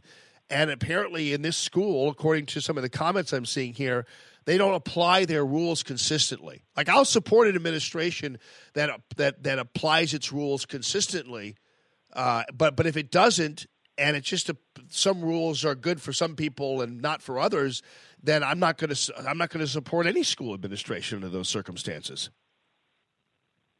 Yeah, absolutely. The double standard is, is worse than uh, having no standards at all. Yeah, that no no doubt But, about uh, it. Yeah. All right, Jimmy. Well, I want to also say uh, too, because I'm I, and I, I, I obviously can talk offline uh, with you about this as well. Uh, mu- mu- much like Kasich wanted to talk offline to Stephanopoulos about his future run for president. Did you see that? I'll just talk Uh, to you. uh, I'll talk to you offline and take all your ideas. It's like the future, the leader, the future leader of the free world wants to wa- wants to get advice from George Stephanopoulos before he decides to run. That's that that's that's promising. Yeah. That's for sure.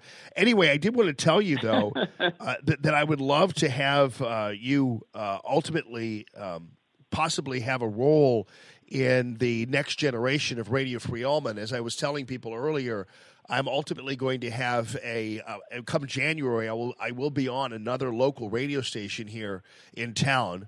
I can't really discuss which one it's going to be quite yet because I haven't actually nailed it down. But I have a couple of things that are hopping hopping right now. So that's going to provide the fifth platform for which Radio Free Allman is disseminated throughout the, the land. So I've got the uh, the I'm going to have the YouTube platform, and of course the podcast, and of course the Facebook, and of course the stream. But the dial position is another added way uh, that we're ultimately going to be making a full run at flip phone radio uh, across the city. And so we're, we're going to take Fantastic. some of those people out. So, so uh, I just want to see if uh, there's a possibility. Ultimately, I'd love to be able to have uh, Gateway Pundit even have its own show ultimately on the network on the stream because we're gonna we're gonna be broadcasting twenty four seven. Uh, So uh, you and I could talk about that. But I know people really love uh, you on the show and and, and have certainly appreciated uh, your support of Radio Free Allman from the very beginning. I mean, you're one of those people who helped me rebuild uh, the the Allman brand after it was the, the attempted toppling of it. And so I want to make just make Right. sure that that uh, that people. Uh, so if you get some messages from people saying, for sure, get get it going on. That's where it's coming from. Is me wanting uh, a gateway pundit right. presence on on there. So um, uh, we'll talk more about Thank that you, though. Yeah, buddy. Congratulations. That's great, great news. Well, I couldn't have done it without people uh, people like you. So I really do appreciate you uh, a heck of a lot. And thanks a ton, brother. All right. Thanks, Jamie. All right, that is uh, Jimmy Hoft, the Gateway pundit. Yeah, so give him a give him a, uh little shout out if you can, and encourage him to uh, be part of the. Well, Jimmy Haney did overnight at KGMO.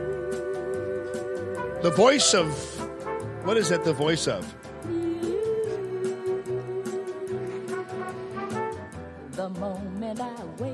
Good morning, everybody. Live from the Discovery Design Truck Care Manufacturing Studios. It's Radio Free Allman. Thank you, by the way, speaking of people supporting the show, thank you to my buddy Michael Proctor, Proctor spelled like doctor, proctordrapery.com. Window fashion is where it's at these days. You can really do a lot with your home and your uh, your office space. Eric Naputi, Naputi Wellness, he took me up on uh, the Michael Proctor Love, and he went ahead and did the entirety of his uh, South County office with a Proctor Drapery project, window treatment project. It looks beautiful down there. And Michael Proctor's available to you seven days a week. He's celebrating his 45th year in the window treatment business.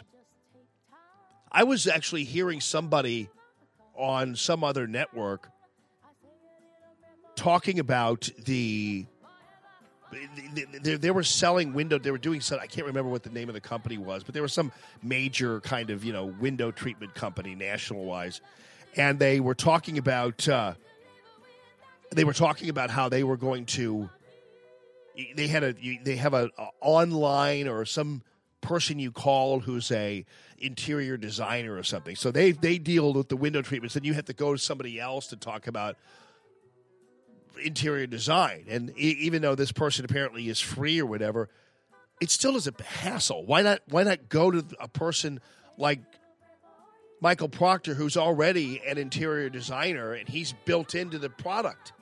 It's him. Seven days a week. His mobile design unit. Comes right to your doorstep. He'll do whatever you want with your home or your office. And he's got a great value attached to it. And he's a super guy and a longtime supporter of Radio Free Allman. So I appreciate that very much as well. Also, uh, Brandy had messaged me earlier on Facebook here on, on our live feed here and said that uh, and said that she saved four hundred dollars with uh, my other one of my other sponsors, and that is Matthew Mitchell and the Matthew Mitchell Allstate Agency. Eight five five quote me is the number for Matthew, and I guarantee you, car, home, life, you'll tear up whatever policy you have now with somebody else once you have him give the once over to your uh, to your operation. Eight five five quote me. I got to go and get this. Uh, I got to go and get a new lamp. I don't know whether you guys have noticed that my lamp is gone. Do you guys notice that kind of stuff? Sometimes people don't, uh, and and uh, but but I my lamp, my little um, where did I get that? I got it at the uh, uh gosh, almost Bed Bath and Beyond. I'm gonna try to find this Tom Steyer ad. This Tom Steyer guy's a real jackass. I'm telling you, he's the never Trump guy. A big city freeway. I guess it's hold on. I'm trying to find it. I love I love how these guys do. I found it. I had it going on. I had it at some point. Oh, there it is. Okay. So Tom Steyer is the never Trump guy who wants to impeach President Trump. The need to impeach. No, Morgan, it's not the leg lamp. It's the other one. It's the um. It's it was a lamp I bought. Actually, had two of them, and one of them broke, and then the other one, the bulb just went out on it. But it's kind of jumpy anyway. Is it Bed Bath and Beyond. I, I need to have I need to get my little coupon and get back there again, buy a couple more lamps. The problem is though, this is one of the problems with with with those kinds of uh, those kinds of places where you're going to get home uh, decor. Yeah, it was like an Edison lamp, Jimmy. The bulb, the bulb. I like those. Is you know we move it every day. You know, I got to put it back and forth and back and forth, and I guess it's wear and tear. But you know, I mean, but it's also was cheap. It was like twenty bucks. So maybe the fact that I bought some cheap lamp is the pro- is the real problem, and I didn't invest in something that was more stable. But I don't know. I'll have to get. I'll get that. Find that lamp. Nothing better than Dionne Warwick and Burt Bacharach, right? What a great team. I love Dionne Warwick. And I don't care about her whole her little thing about the uh was she into astrology or something? Because I believe that stuff, so I don't I don't what was she doing? She was doing um what was she this is back when people smoked on airplanes too, people. Back when people smoked on airplanes. and then and they and they and, and, and they had these the, the background singers and the horns and what a team. Burt Bacharach's cool anyway. Great name too, Burt Bacharach. No could get much better than that when you're a pianist and a and a composer, do you? Really? Maybe Marvin Hamlisch. I don't know.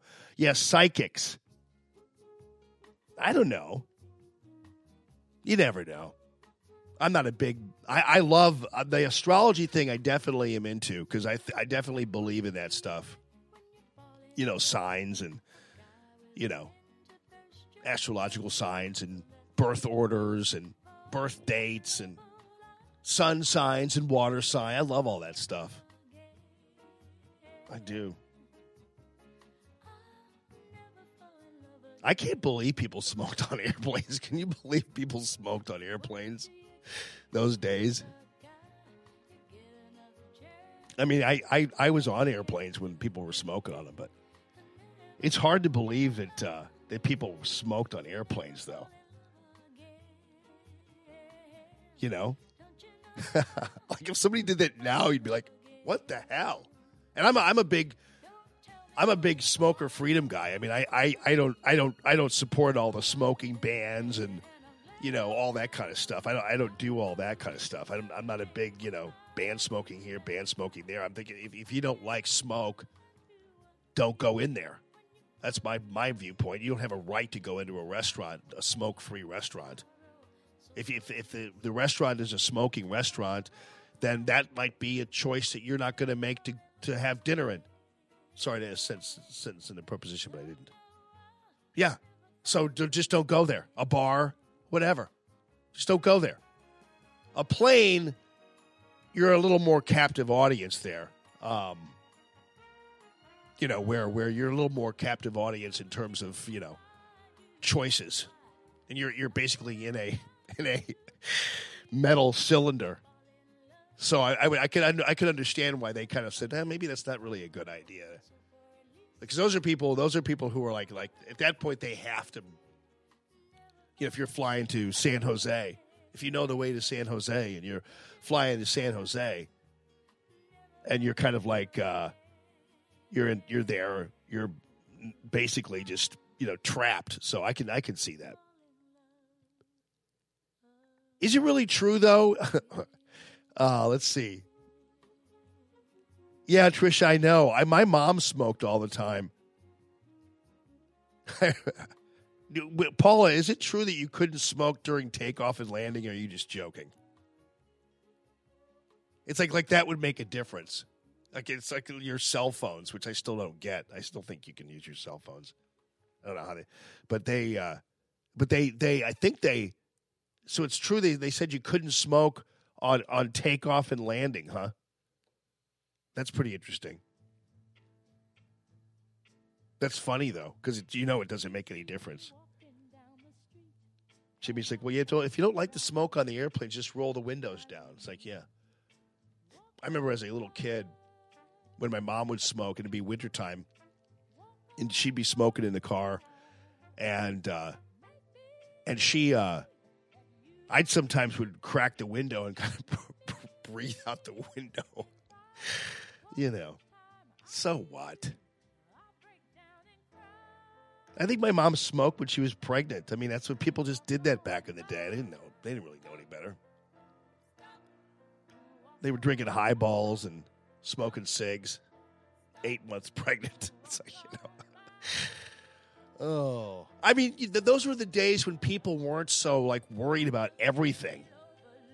You know, I mean, just it was it was just like eh, you know, and uh, yeah, it wasn't really very healthy for you. I get it, but it wasn't the end of the world either. You know, I I, I would not recommend smoking and drinking eight months pregnant. I'm not saying that, but I didn't know. I didn't. I didn't. You know, I didn't think. I wouldn't think that it was a bad bad thing. And I have maintained uh, before. I, I said this actually on when I was with JC uh, that smoking saves lives. That was my that was my big uh, mantra then because I told the story about how I was at U City, U City High, and uh, this is back in '79 or '80, and.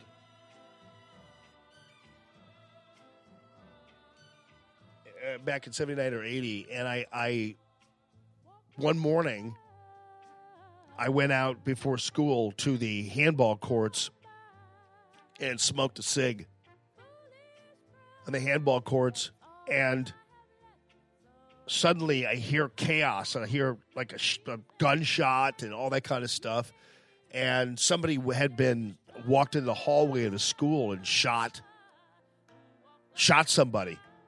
Was just shooting at the at, at U City, and I normally like am in that hallway, and so I maintain that smoking saves lives because I was not shot because I was smoking a cig out at the handball courts. So it's my thing. It's kind of a stretch. I get it. I understand that. I get it. I understand. But that's the way it goes. speaking of smoking, how about a cigar? The the uh, the cigar is free when you mention Radio Free Allman. And when you mention Jamie Allman, when you go to Santino Cigars and Cocktails, right there on Vogel Road in in beautiful Arnold. So you walk in, they have the walk-in humidor and everything, and it's beautiful. And speaking of like it, like people who are bothered by smoke, you know, Mike uh, has has basically invested in like a Las Vegas style air filtration system. So, like for instance, at the casinos in Las Vegas, you, you, you, people smoke, but you can't even tell people are smoking because they have such an exhaustive exhaust system that they manage to basically just uh, move it all out, and boom, you're you know, you're you're off to the races.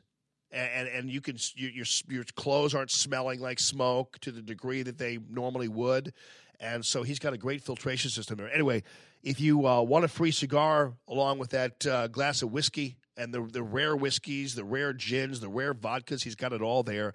Uh, plus 84 different craft beers, 180 plus different kinds of liquors. In fact, you can actually, if you like the liquor a lot, if you like the, the whiskey a lot, he might have a bottle he can sell you too. So walk in there for happy hour or beyond and tell him Allman sent you, and you're on your way to getting a free cigar when you mention my name. So I appreciate uh, all of you and appreciate uh, Santino Cigars and Cocktails support as well. Speaking of uh, of things you're breathing in, you see, I'll, I'll get. Let me just get. Let me bookmark this Steyer thing because I'm gonna I'm gonna get to him in a second. I don't get these people. These people just are such babies about everything. They just won't let it go and they they are they're just uh, crazed about President Trump, and they and they're obsessed with him, like the Jeff Flakes and and and the and the and the and the uh, the, the the other people, this this Tom Steyer guy who wants to impeach Trump. It's like, what do you? How do you how do you think that's a good thing for the country to continue to talk like that when you have nothing to impeach him over? Like, what's wrong with you? Why, why are you so bitter? Crazy. Anyway, you hear President Trump; he's getting hazed over his discussion of the uh, of of the uh, of the tear gas situation and the tear gas they're using, and of course, everybody's uh, comparing it to uh, the the Holocaust and, and, and, everything else, and, and, and trying to act as if uh, we are Nazi Germany because we are uh, we're using tear gas on people, even though Barack Obama did it back in 2013 we're the ones who are getting uh, attacked for using it in trying to defend our border.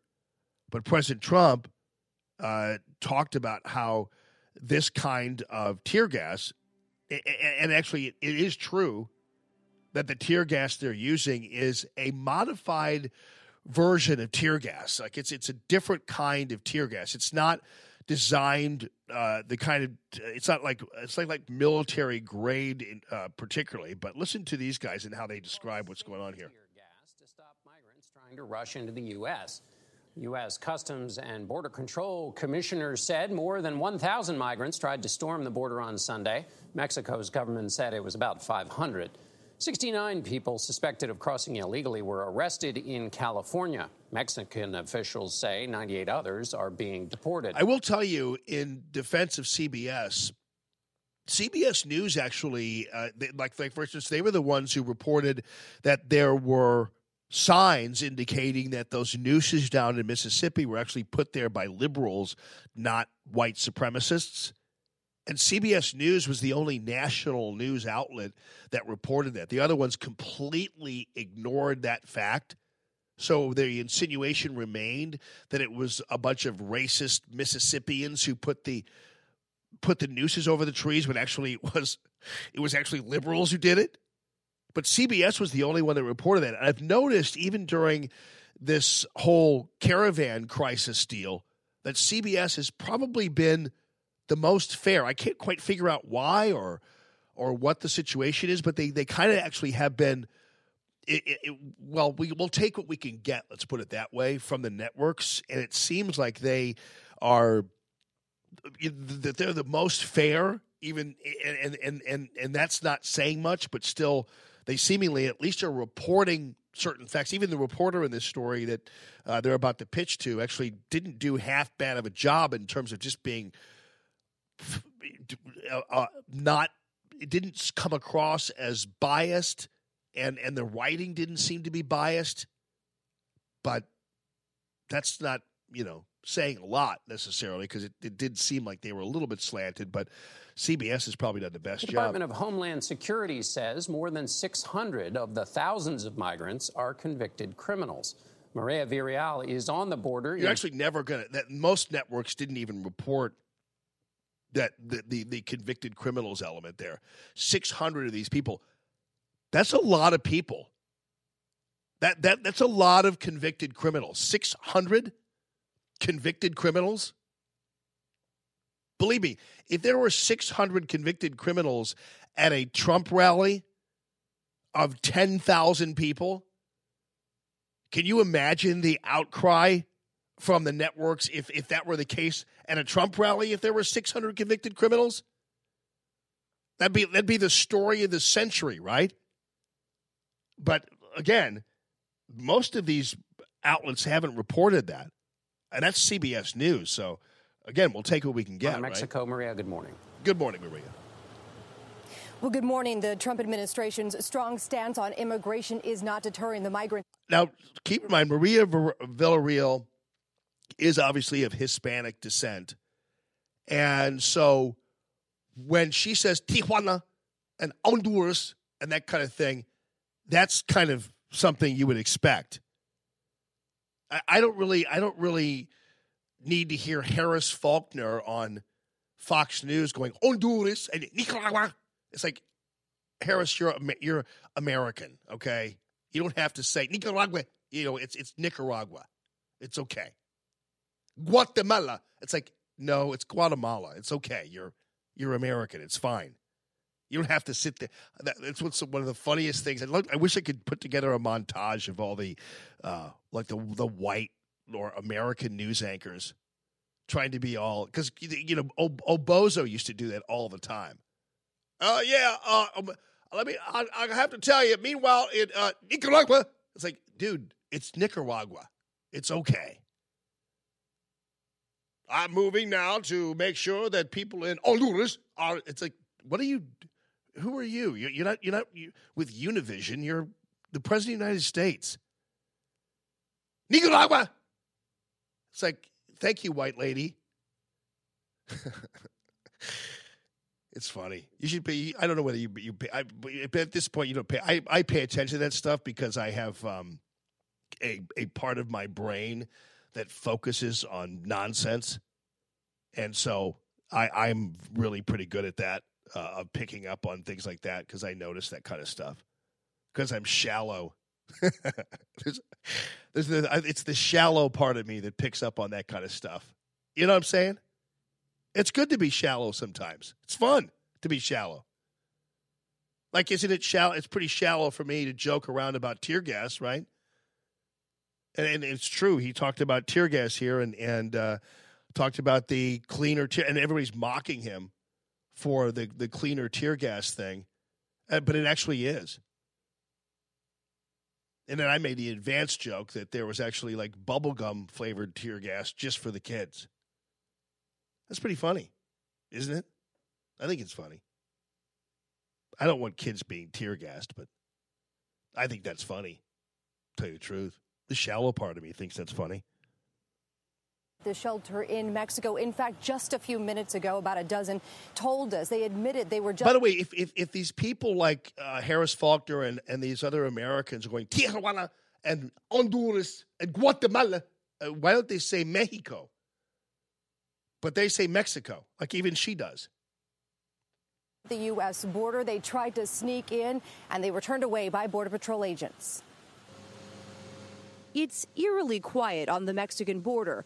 Along the Tijuana River, Border Patrol agents are at attention. I like I like the way she says Tijuana because she's she's Hispanic and it makes sense and plus it's you know it's it's kind of cool how she says Tijuana. Never heard Tijuana. s- s- It's eerily way. quiet on the Mexican border. Along the Tijuana River, Border Patrol agents are at attention, backed by newly wired fencing to discourage migrants from crossing over. Spanish is actually when when you hear people speak it, it's actually it's it's there's a reason why it's a romance language. It's actually a very very nice language. Actually, to tell you the truth. But if you're American, just say it. Stop with your Guatemala. What? You're from Kirksville. Guat? No, I'm not from. I am from Guatemala. It's a major contrast to the chaos on Sunday. When agents deployed tear gas and rubber bullets to turn the Central American migrants Rubber bullets. That's the time to have the. that's what. Rubber bullets. away. At a roundtable in Mississippi last night, President Trump strongly defended Border Patrol's response. First of all, the tear gas is a very minor form of the tear gas itself. Uh, it's very safe. The ones that were suffering to a certain extent were the people that were putting it out there. For instance, we have cherry flavored tear gas, we have blueberry flavored tear gas, and bubblegum flavored tear gas for the kids. Nearly 6,000 migrants are waiting for answers at this sports complex in Tijuana. They are sleeping in tents while Mexican federal police stand nearby, ready to use force if needed. The Mexican government was not ready for a group this size. I mean, I, I will have to tell you, this is a pretty fair report. I mean, I, I'm I'm actually kind of like I'm there's there's uh, normally when I'm playing a a national network report, I'm stopping it like every ten minutes. I'm sorry, every ten seconds to to rail on it or or criticize it. And and I I'm finding that this CBS this morning report is pretty much right down central here. I mean, it's it's really not bad. I mean, and, and, and they didn't even mock the president because what the president said there is true. It's true. It's true. The crown has made it clear. The tear gas tastes so perfect this year. It's no, it's it's uh, they didn't even mock him for that. Most people did. Oh, clean tear gas. it's like, well, actually, no, it, it is actually a, a different version of tear gas you're using at the border than they would use, let's say, on some kind of uh, armed, violent insurrection. There are degrees to which you can actually uh, do that kind of thing. And and and they uh, they you know they they, they it's true. It's kind of like when when Casey was in here and he he he said, "Yeah, President Trump thinks stopping fires is just by, by raking leaves." It's like actually, President Trump is right. I mean, I, I, I understand that when he was there, you know, it was kind of actually kind of funny when he called, uh, uh, you know, paradise, you know, burned to the ground, and he called it pleasure. I mean, that's funny. I mean, come on, you know, everybody makes mistakes. But uh, but but but when he talked about raking leaves, essentially, and he, and he really didn't say raking leaves, but but forest floor management and forest management is is that does involve keeping combustible, composting natural material from causing wildfires. Uh, the, the fires that we saw in California were not caused by somebody not, you know, putting water on their campfire. It wasn't one of these smoky. Now only you can prevent forest fires. It's like, yeah, you can, uh, Smokey Bear, by getting your ass back into the forest and managing it better. Don't tell me about my cigarette butt. Don't dump your cigarette butts. And don't all make sure your fire campfire is put out. Well, really, Smokey Bear, because that's not necessarily what's causing forest fires. Actually, Smokey Bear, only you can prevent forest fires. Not me, you. Bear, talking bear, you. Weirdo. Only you. And it's like, and, and, and I, I guess that's how a bear would talk. If a bear would talk, they decided that a bear would have a deep voice. Only you can prevent forest fires. It's like, you're a bear. You're talking. Go away, get back into the forest, and and manage the forest so we don't have any more fires. Jamie, that's not very nice of you to say. I'm trying to get you not to throw your cigarette butt out your window. It's like, that's not what's causing forest fires, Smokey. Anyway, let's go back to this report. Two weeks, you can see thousands of people have grouped in here. They continue to come day by day. This is where they eat, sleep, shower, and even go to the bathroom. Karina Gutierrez is a mother of three from Honduras. I like that even go to the bathroom. It's like, well, you you'd assume that like if they're with they're sleeping there and showering there, there would be like a bathroom around. You know what I mean? They even go to the bathroom here at this makeshift camp. It's like, where do you where else do you think they're gonna go to the bathroom? It'd be great if like, well, they eat, sleep, and shower here, but they go to the bathroom in Mexico City. It's like, no, they go to they, they go to the bathroom right there, I'm sure. They have all these porta potties and stuff set up. Where's the stage for the rock band? That's what I'm wondering. This looks like a Bonnaroo festival. Continue to come day I'm sorry, by day. This is Ba- Bonnaroo. eat, sleep, shower, and even go to the bathroom. Karina Gutierrez is a mother of three from Honduras. She arrived See, she's but she's Hispanic, so when she goes Honduras, it's like makes sense. It doesn't make sense when Bret Baier says Honduras. It's like, dude, stop with your. You're from Virginia. with the caravan 16 days ago and says the shelter's conditions are terrible. They have no water to drink. We have no food, she says. The bathrooms are overflowing and contaminated. Yeah, try going to a Kiss concert. They don't have that there either. It's like you're you're you came here uh, from out of nowhere, and you're complaining that there's no food or water, and the bathrooms are not clean. It's like, what are you what are you talking about? I mean, you, you, what do you what do you want? I mean, what, what do you think we were going to have? You know, uh, you're going to come to the border and, and and there'd be a Drury Inn for you. What are you thinking? Here in this encampment, the bathrooms are overflowing. It's like, yeah, you're in you're in an encampment. Tijuana Secretary of Social Development Mario Osuna says the shelter is over capacity by about 2,000 There is no continental breakfast here. I am I'm very upset about this. People. No estamos preparados para. We are not prepared to take in more people, he says. There isn't a city in the world who could be prepared. But some have had enough. At this tent run by the International Organization for Migration, about 60 to 100 people a day are lining up to voluntarily go back to their home country. Now that's awesome news. I mean, that's like good. That should have actually been the lead, but that's okay. The Department of Homeland Security, Kirstjen Nielsen, said in a statement the violence we saw at the border was entirely predictable. We will continue to prepare for the next assault while looking for lasting solutions with Congress. Now, on the flip side, the Mexican government is now asking the U.S. to conduct a full investigation of the non lethal weapons aimed at Mexican territory. Bianna? This is a new Mexican president uh, takes office this weekend. Mireya, thank you. Thank you.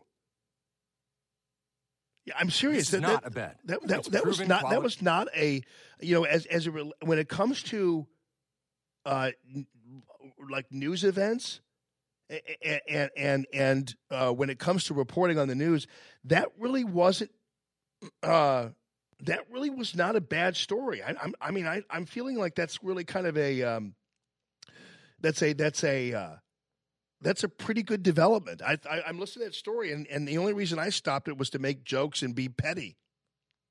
But other, but but really, the story itself was pretty good.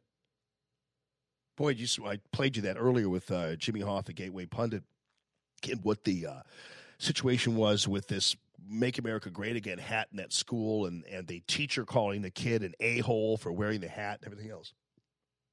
And again, generally, uh, I will I will support uh, an administration in its rules as it relates to dress codes and things like that, as long as the as, as long as the dress code and and the enforcement of it is applied consistently. But if it's not, then then uh, then it then it uh, then it needs to go away or it needs to be exposed. And for instance, I I if you're going to call a "Make America Great Again" hat a political hat and, and you can't wear it, then a Nike hat is the same way, as far as I'm concerned. Uh, I, either you ban all hats or you allow all hats, but you can't just ban some hats that you don't like. Because believe me, there are people wearing Obama shirts and all kinds of things in in uh, in schools all throughout Obama's administration, and nobody got toyed with. All right. So speaking of schools, so uh, there's a private university in uh, in New Jersey, and, and it's called Rider University, and the university basically removed Chick Fil A as a choice for students to have on campus, and they and they said it's based on the company's record of uh, widely perceived to be in opposition to the LGBTQ community. In previous surveys, like they like what they do is they have surveys and they ask the kids, "Hey, uh, you know, what kind of food would you like on campus?" This time, they didn't even give the kids a choice. Now, it'd be different if the kids decided that they were didn't want Chick-fil-A on campus because it was they didn't they didn't like its politics or whatever. I, I understand if the kids at a private university were given the choice and and then said no, we don't want it, that they would say that. I could understand that that would be a thing. That, that's that's fine. But when when the university doesn't even allow the kids to choose one way or the other, like they, they don't even have the choice now, they've taken the choice away. That becomes a little bit different of a story. So uh, Chick Fil A, and, and this is uh, the AP reporting on this, and and that's, uh, and I think this is fairly balanced as well. Uh, Chick, it says here in the AP story, Chick Fil A, boy, Chick Fil A is amazing though. The one near me, it doesn't matter what time of day it is. That thing is full. The lot is full. Uh, the lines are long. And yet, I will tell you that in spite of the lot full, line long thing, uh, things move pretty fast based on my experience actually going there. Things it's it's like rocket fast. It's amazing what they the, the kind of uh, regimen they have going there. Chick fil A has supported Christian values. Its corporate purpose is, quote, to glorify God by being a faithful steward of all that is entrusted to us.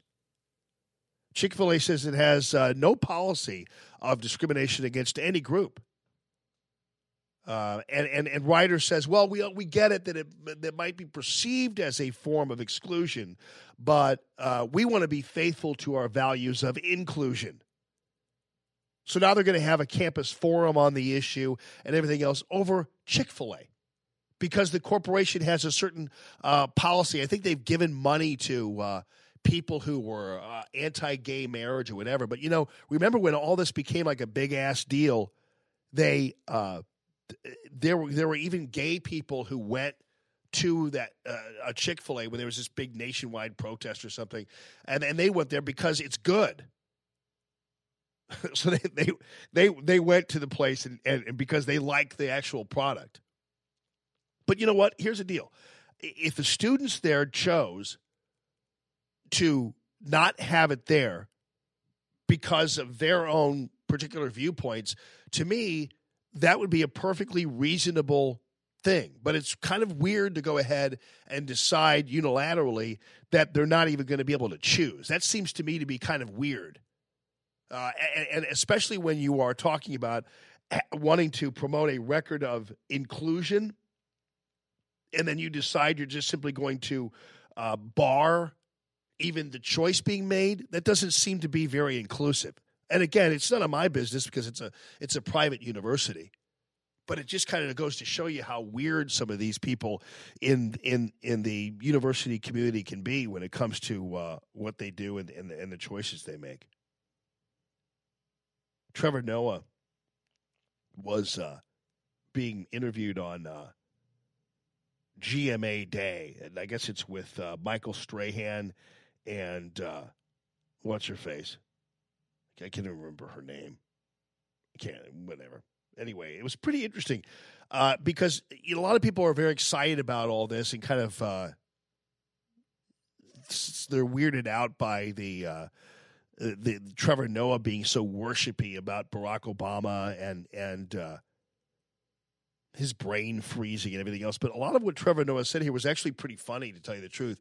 And generally, it wouldn't normally get a whole lot of uh, attention. Uh, like like if like if somebody kind of joked the way he he's doing, it, I'm going to play it for you here. Some people would be like, "Oh, whoa, that's not uh, that's not that's not kosher," but it but because he was joking about AIDS.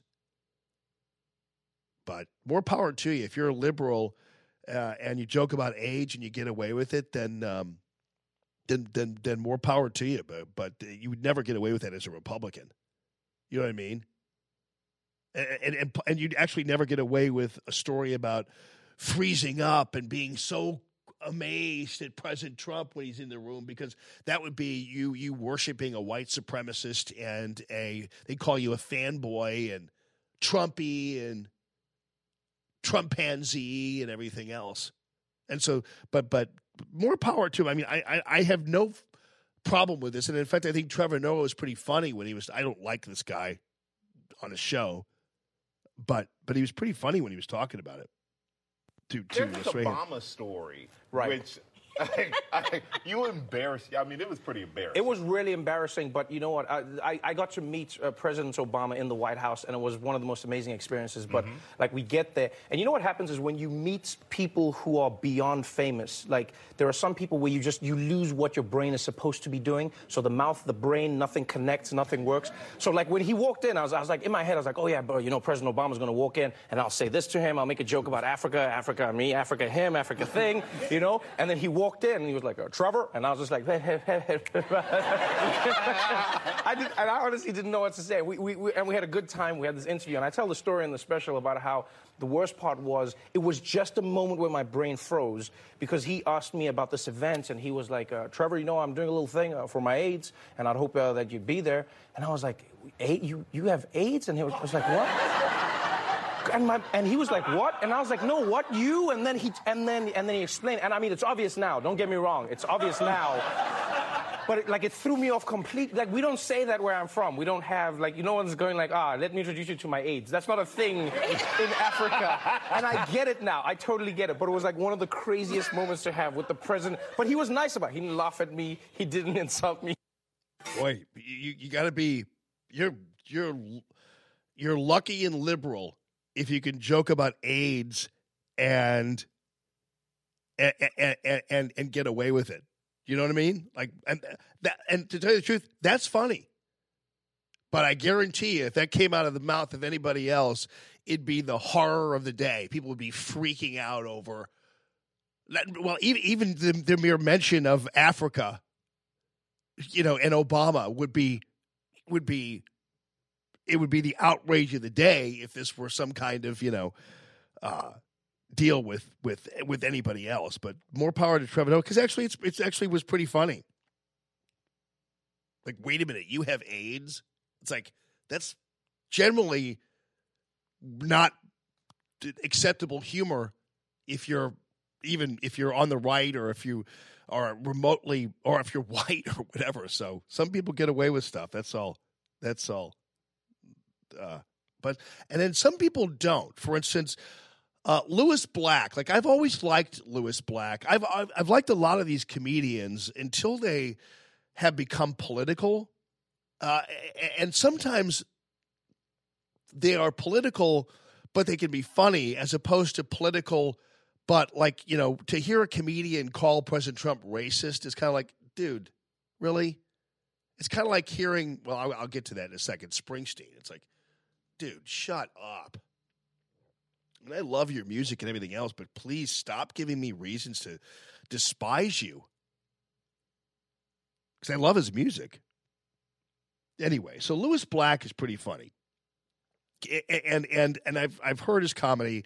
Uh, you know, one of my favorite. Um, I, I, there's there's the the, the comedy uh, show that's on uh, XM satellite, which I which I like, and, and so I, I listen to it all the time, and, and sometimes it can be a little dicey, but uh, you know whatever.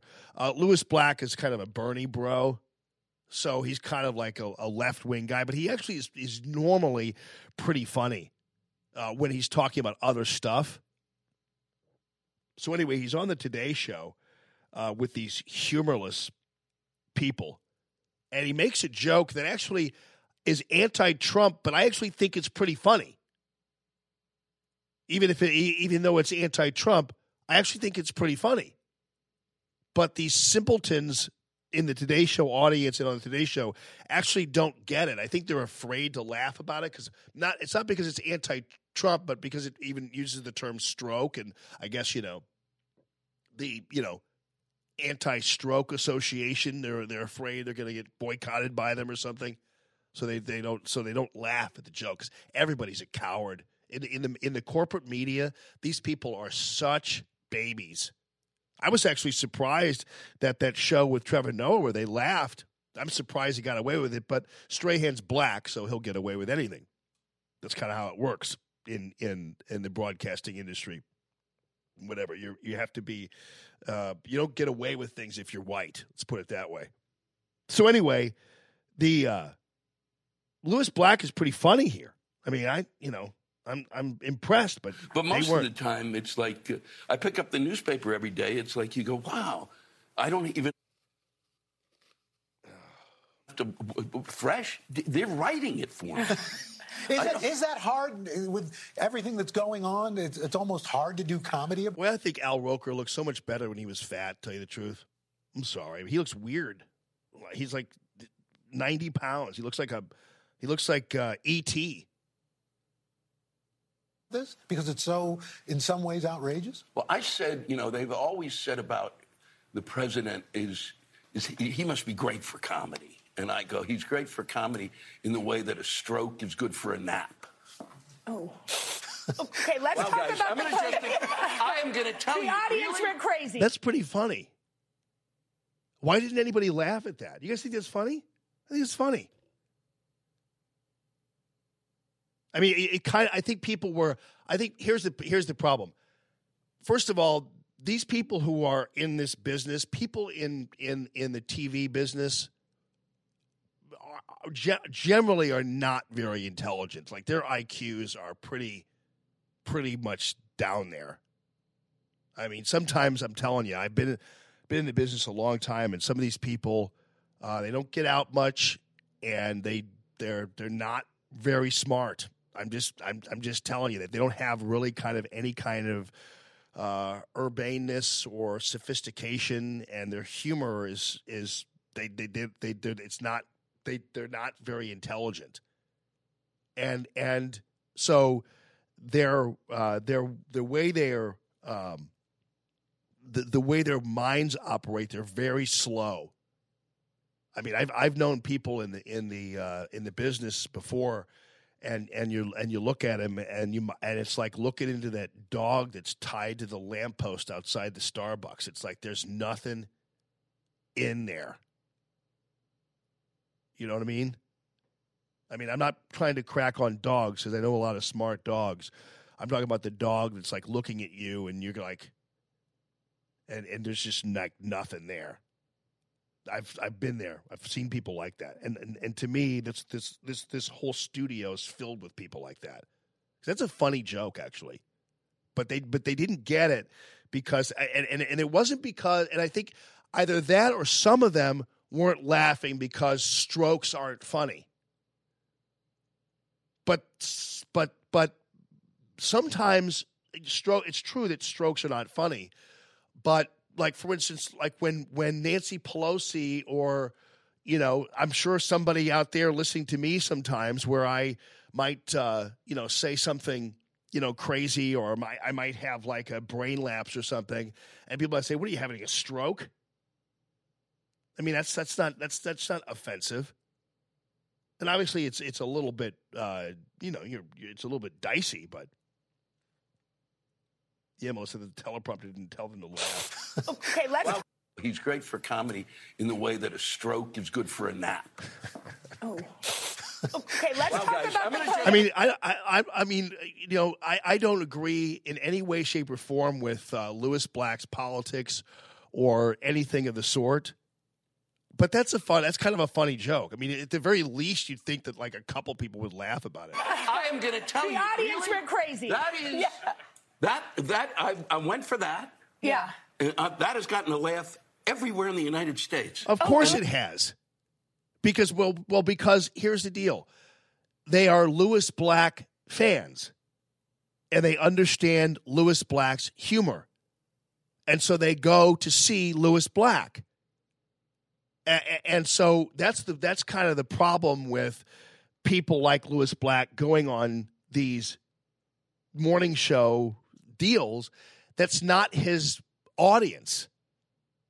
Now, I think Lewis Black is is promoting some book or he's got some special or uh, something like that, uh, and and and something going on, so that he might have been promoting some event or whatever.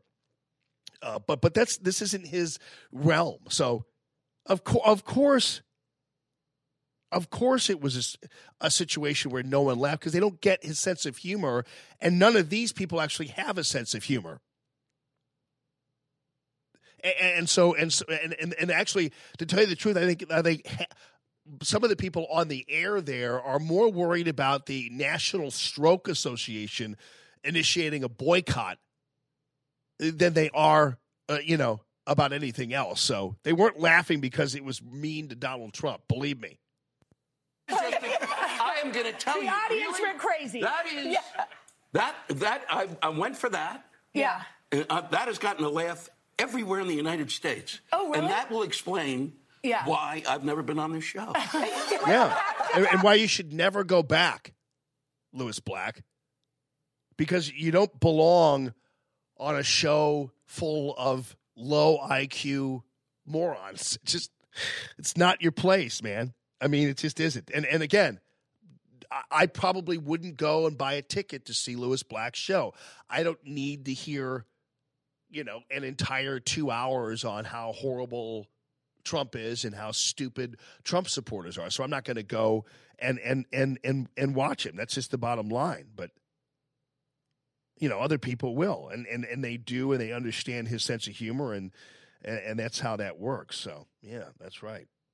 Let me get let me get a little Bruce going here. You know, Bruce Springsteen is one of my uh, my life's conflicts that I that I suffer through on a regular basis because I got to tell you, I um, I, love his I love his music. I mean, I'm a big Bruce Springsteen music fan.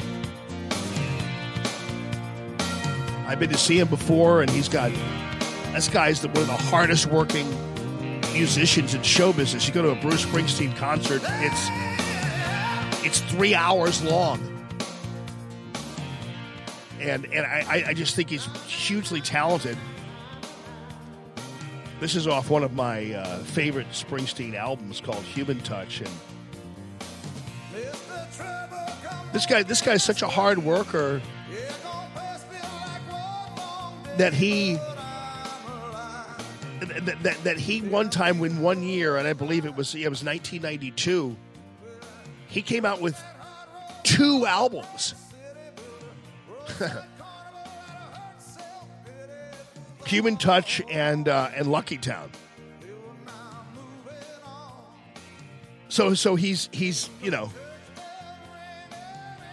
uh, there's so much of his music portfolio that I actually love. I mean, there's, uh, there's so many great songs that he's done. They don't pull me off of Facebook for this, but they will. I, I don't know. It's one of my favorites called All That Heaven Will Allow. I got a dollar in my pocket. There ain't a cloud above. You'll probably pull me off of this. I got a picture in a locket. That says, baby, I love Did you ever hear? You. You ever hear uh, "Redheaded Woman" before? it's a pretty good one, actually. And you know, I do. Uh, I know every word to Thunder Road. I've actually actually sing that. I sing it without music. I, I you know I can do it. Maybe someday I will. for you guys. But I but I know that song backwards. I love that song and sing it all the time. Well, I don't sing it all the time. But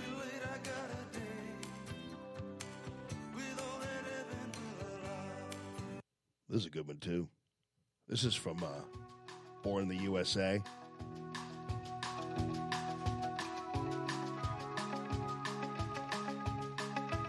Got a little country thing going for him. I always love that about him too. a little, um, little uh, rockabilly to him. Hey, little girl, is your daddy home? Did he go and leave you all alone? I got a bad desire. Oh, I'm on fire. Tell me now, baby, is it I mean, if you I, if you listen to some of his music, it's really good.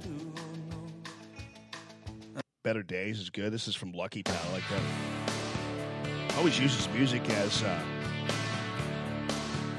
I know people want me to sing Thunder Road. I'll sing Thunder Road one of these days. As I sat listening to the hours and minutes ticking away, they're just sitting around waiting for my life to begin. While it was all just slipping away.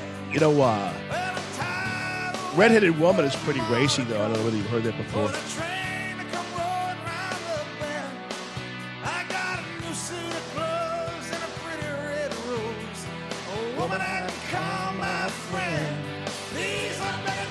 I mean, come on.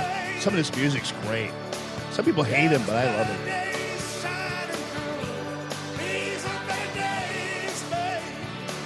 Yeah, the one, the, the, you mean the, most of the I'm on fire, it does sound a little pervy. Hey, little girl is your daddy, oh, but people just speak that way all the time. You? You want to hear pervy? Dancing in the Dark's a great one, Margaret. You're right.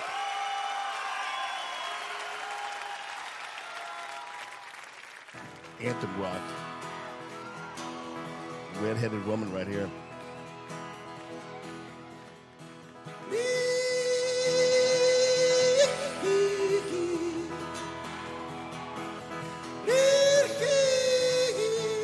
Facebook's probably not pulling me off because they're like, go ahead and play that left winger. It's fine. We're good with that. Listen to the words of this one. Yeah, you're going to leave you all on. Yeah. Are fine, man, and blondes are fun, but when it comes to getting a dirty job done, I'll take a red-headed woman. A red-headed woman. It takes a red-headed woman to get a dirty job done. Well, listen up, stud, your life's been wasted till you got down on your knees and tasted a red-headed woman. Red-headed woman. Let's see. I tell you. It takes a red-headed woman to get a dirty job done. Tight skirt, strawberry hair. Tell me what you got, baby, waiting under there. You think the Me Too movement likes this stuff? Because I don't think they do. But I guess since it's coming out of Bruce, it's fine. I'm fine with it too. I mean, hashtag I'm fine with that too. Big green eyes, they look like sun. They can see every cheap thing that you ever done. Well, I don't know how many girls you dated, man, but you ain't lived till you had your tires rotated by a red-headed woman. That's actually my favorite line of the whole thing.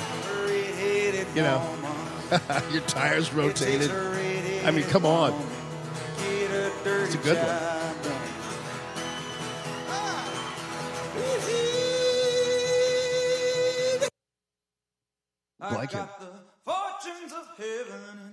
done. I Like got the fortunes of heaven and diamonds and gold. I got all the bonds, baby, that the bank could hold. Well, I got houses across the country, honey, hand to hand, and everybody but it wants to be my friend. Well, I got all the riches. Not gone. man, It is the best line ever, Melissa. the only thing I ain't got, honey, uh, I ain't got you. I got a house full of Al turn this down now so these Facebook jackals don't find me. So anyway, Springsteen now is uh, out babbling about about the uh, about President Trump committing a crime against humanity. In a new interview with Esquire magazine. Now, Esquire magazine is kind of like GQ magazine. Like uh, apparently, just uh, it's a it's a it's for you know yuppie hipstery type of guys, I guess. Because I really don't need to be told how to dress. And Esquire and and uh, and I don't always get it right either, but I don't care. But I. Uh, but Esquire and and and GQ are two magazines for men that you know, uh, like GQ magazine basically is is is what brought us, as I've said before, and so maybe this is just kind of a new uh, new thing, but they have uh, they brought us uh, brown shoes with blue suits,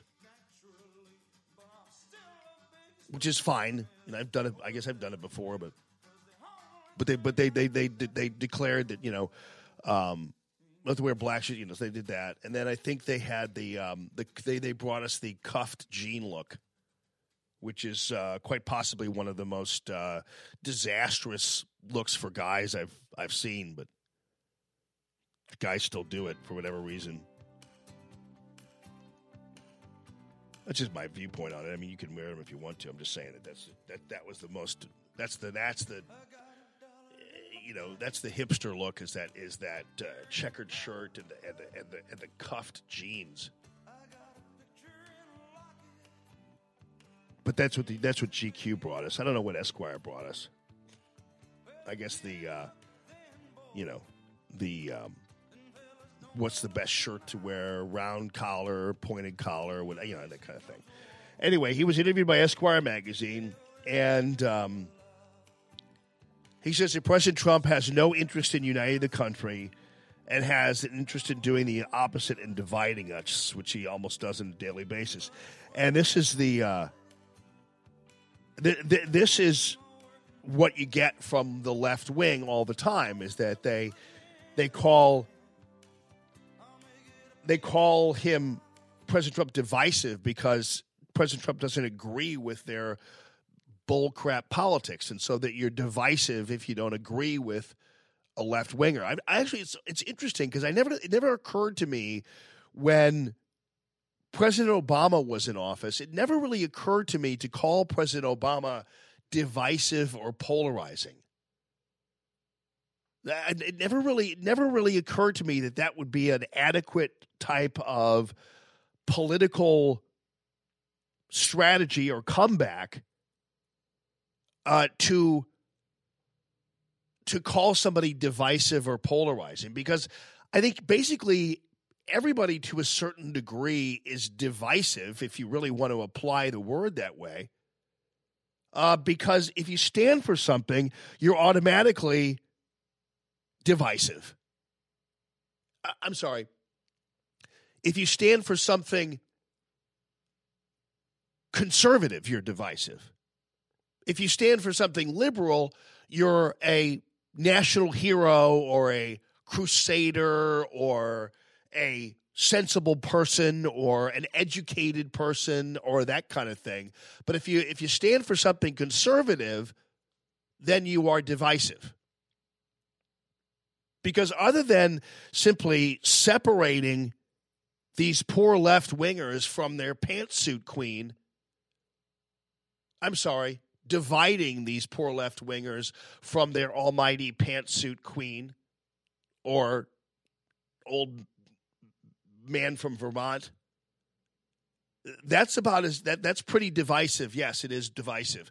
But I will use the uh, analogy again. I've used it before, and I will give you the uh, example of how ridiculous it is. This this track that people are on calling President Trump divisive and calling conservatives divisive. It's only because they don't disagree, they, they don't agree with what we have to say. So, for instance, when the uh, it's it would be like the Los Angeles Dodgers in the aftermath of getting swamped by the Boston Red Sox, said that the uh, you know, uh, well, what do you think about the loss? Well, the Red Sox are very divisive. Why do you say that? Well, because they hit a bunch of home runs and uh, their pitchers struck us out. So I guess technically, uh, if you really want to be accurate about the term, uh, they they divided you from base hits, and they divided you from victory. That's so yeah, it's pretty divisive. But but but when you, when people call people divisive, I automatically look upon them with disdain and and derision, and they're pansies to me. They're babies because because clearly anybody who the people who call people divisive are usually people who aren't getting their way. And and and and, and I think that if you really look at the examples of times that people have called people divisive and done that, usually it's a loser. Usually it's somebody who is wound up on the losing end of a battle who is calling somebody divisive. Usually or, or polarizing. And and and uh, pretty much anybody who stands for something technically is polarizing because uh, they they have a certain point of view, and and that's how it all works. And of course, you're going to be uh, polarizing when you have a point of view. But like for instance, when when I hear some dumb black radio host like this Mark Thompson guy t- calling the candidate from Mississippi strange fruit.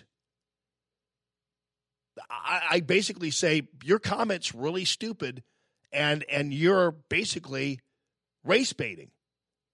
But I wouldn't. My my response would never be, "Boy, that's a very divisive comment," because it's wimpy to use that terminology. It's it's pretty pansy. It's pretty cowardly. It's pretty losery to call somebody divisive and polarizing. Just to just admit you don't agree with them and be done with it.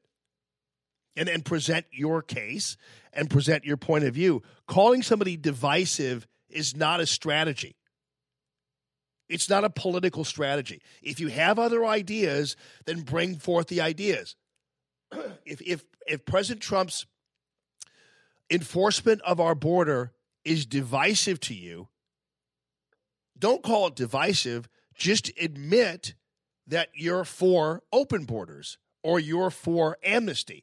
Just admit and and and say what the issue is instead of trying to simply uh, use some pejorative term on somebody when when you don't agree with them. It's it's it's it's no different than calling somebody a racist because they don't uh, agree with your your policies regarding oh, affirmative action or regarding uh, immigration or whatever. Uh, but but but there's no difference. So anyway, that's what Springsteen's tactic is. And then, and then he, and he says uh, he says uh, he's dividing us, which he does on a daily basis. So that's simply a crime against humanity. Now, killing six million Jews is a crime against humanity, right?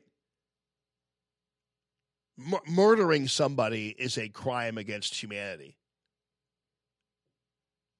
Starving somebody, d- doing any kind of violent act against somebody is a crime against humanity.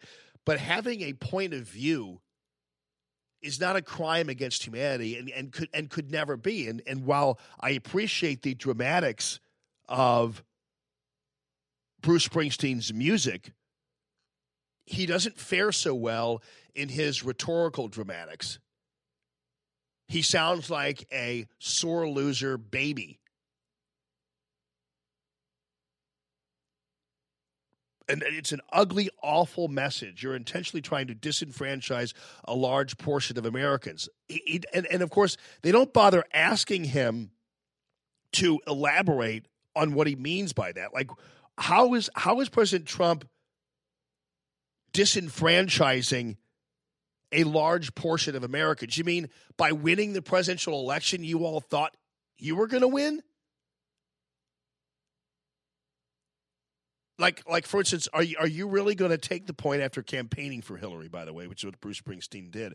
Are you really going to take the position that because your candidate lost, you have been disenfranchised?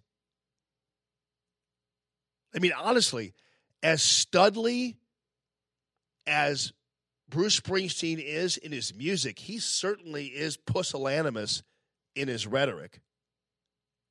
Because that's that's as wimpy as it comes.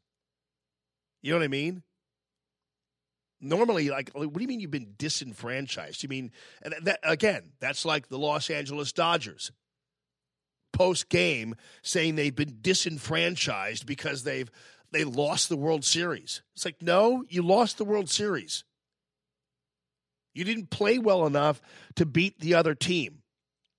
That's not that's not being disenfranchised.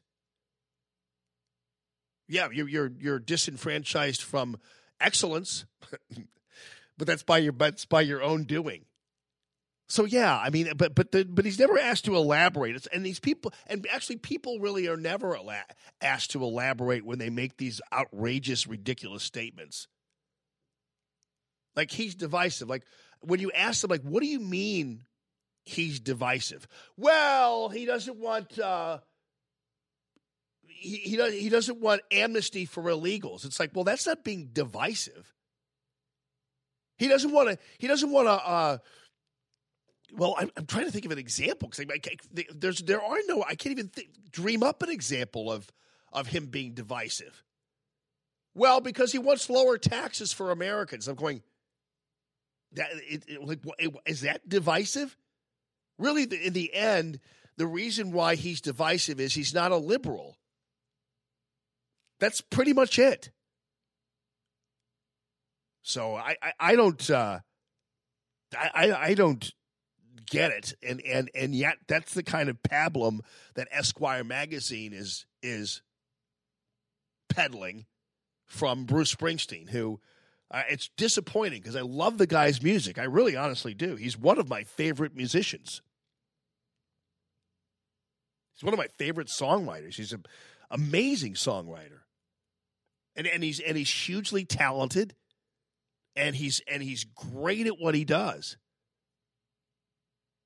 And, I, and either he is just trying to get a new audience, which I, I if I were him, I would kind of give up on that. I mean, you're, you're not, you know, you're you're you're not going to some 25 year old suddenly isn't going to go out and buy Human Touch. It's just not going to happen, probably. So do, do, I don't know why you're pandering and what you're doing, or you know who you think your audience is. There's a lot of people out there who who like you, who are also Trump supporters, and they like your music. Why you know? Why run those people off? You know. You know, you know who's divisive, in my opinion, is a guy like uh, Tom Steyer like when you're calling for somebody to be impeached just because you don't like their politics, now that's pretty divisive. But again, I, I don't even like using the word, uh, and, and and so you know a more accurate term would be inane or crazy or whatever. But Steyer has a new the need to impeach.com. He wants you to sign his petition for for the for the need to impeach. Obstructed justice at the FBI and in direct violation of the Constitution. He's taken money from foreign governments and threatened to shut down news organizations that report the truth. Uh, he didn't threaten to shut them down, but it's interesting how these are the same people who voted for Obama who spied, who used our intelligence agencies to spy on rep- on reporters, to spy on people. Uh, who's the guy at Fox News? By the way, where has he been? By the way, I can't remember his name. Uh, let me find out because now I'm curious as to where where he ever got to. Um, let's see, Obama journalist spy. You guys probably will come up with it before I do, but let me just. I'm, I'm now I'm curious. Hey, then I get to give this GM story because it's it's a big one. Hold on. Um, I talked about a little bit yesterday, but journalist um, spied. Uh, let's see. He's with. He was with the uh, um, uh, James uh, Rosen. Yeah, thank you, David.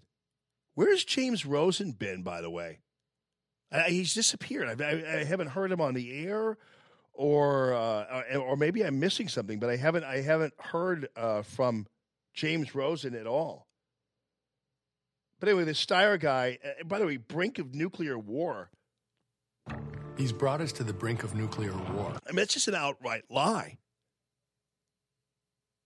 The he he actually has saved us from uh, any nuclear war. Look at what's happened with North Korea. You kidding me? Obstructed justice at the FBI. and in direct violation of the Constitution. He's taken money from foreign governments and threatened to shut down news organizations that report the truth. If that isn't a case for impeaching and removing a dangerous president, then what has our government become? It actually isn't a case for impeaching a president. He hasn't, he hasn't been convicted or violated any law at all. It's your opinion that he's violated the Constitution, but opinions don't impeach. And if they did, we would have impeached Obama and impeached every president. Some somebody from the opposite party would have. I'm Tom Steyer, and like you, I'm a citizen who knows it's up to us to do something. It's why I'm funding this effort to raise our voices together and demand that elected officials take a stand on impeachment. A Republican Congress once impeached a president for far less. Yet today, people in Congress and his own administration know that this president is a clear and present danger, who's mentally unstable and armed with nuclear weapons. This is unbelievable. This is this is this is a guy, by the way, who actually might consider running for president. And this is full on deranged. This is full on friggin' crazy. And they do nothing. Join us and tell your member of Congress that they have a moral responsibility to stop doing what's political and start doing what's right. Right. Like you kiss my ass. That's what's right. Need to impeach. A clear and present danger. I mean, he's adopting this language that generally is, uh, you know, uh, more official and everything else. It's like, wow, man, that guy is, uh, that guy is really crazy. Well, you know what? When these uh, left wing crazies aren't calling for impeachment, uh, they're now their policy now is to is to try to uh, uh to remove Confederate statues. Now, apparently, Beto O'Rourke's strategy now, his winning strategy is uh, he's going after some kind of Confederate uh, plaque at the Texas Capitol. That's going to be his big his big mission now. So, Beto O'Rourke's going to erase racism by removing a, a, Confederate plaque at the Texas State Capitol. These guys have no, uh, seemingly, in no strategy in any way, shape, or form. But anyway, let me um, let me give you a uh, oh. Before I get to the GM story, one story that I flagged that I wanted to tell you about is it's in the Post Dispatch, and. Uh, the the the story goes back to uh, 1878. It's kind of like um, it's it's it's one of these uh, uh, archive stories, right, for the Post Dispatch, and and and oh, okay. So Pat says James Rosen left because of a a uh, female issue, not as bad as uh, O'Reilly or Ed Henry on the same order rather than have a scandal he left silently. Huh. I didn't know that about that. Wow. Thank you, um, Pat. Pat's in the know there at Fox. So it's interesting how the, the Post Dispatch um, and uh, oh hey Bill Harrison, how you doing, brother? Hey man, we need to keep we need to be in touch. You need to Facebook uh, message me or something so that we can get this uh, nerd talk show off the ground for Radio Free Allman 2.0.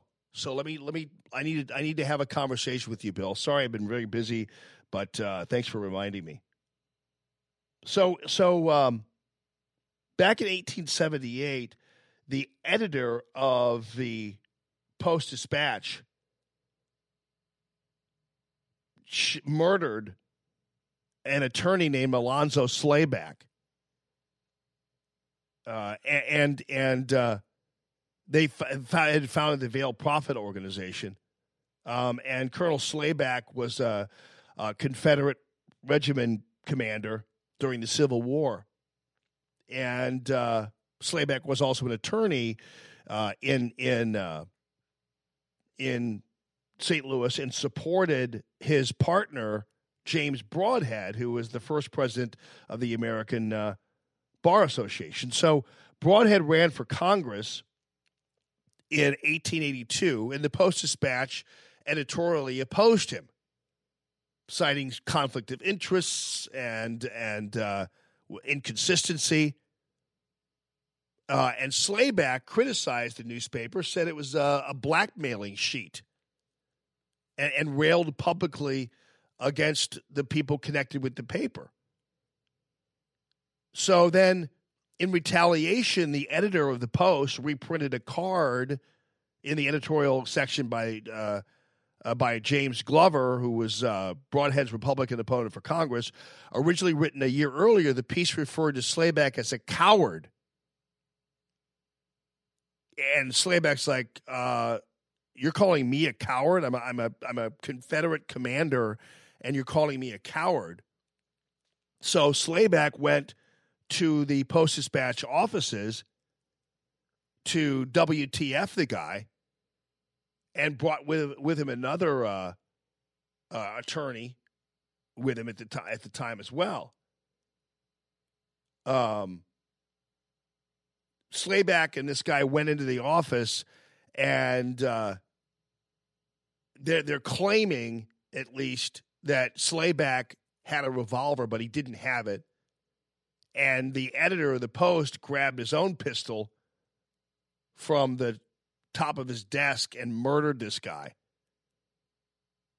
And they insisted Slayback had no weapon whatsoever, and uh, and and so it became a big deal.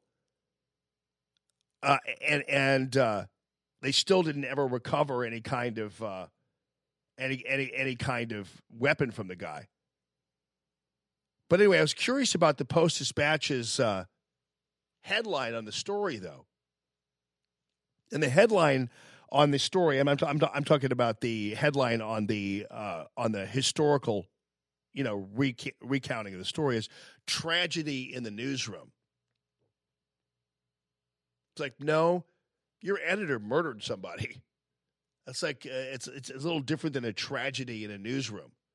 Like a tragedy in a newsroom would be some kind of terrorist coming in and shooting everybody in the newsroom. That'd be a tragedy. Or, you know, some, you know, fire started and everybody was trapped or I- whatever. There's a million different ways that you could be a tragedy. But murders, uh, cold blooded murders at the hands of your editor, calling it a tragedy is a little is a little much. It was a murder.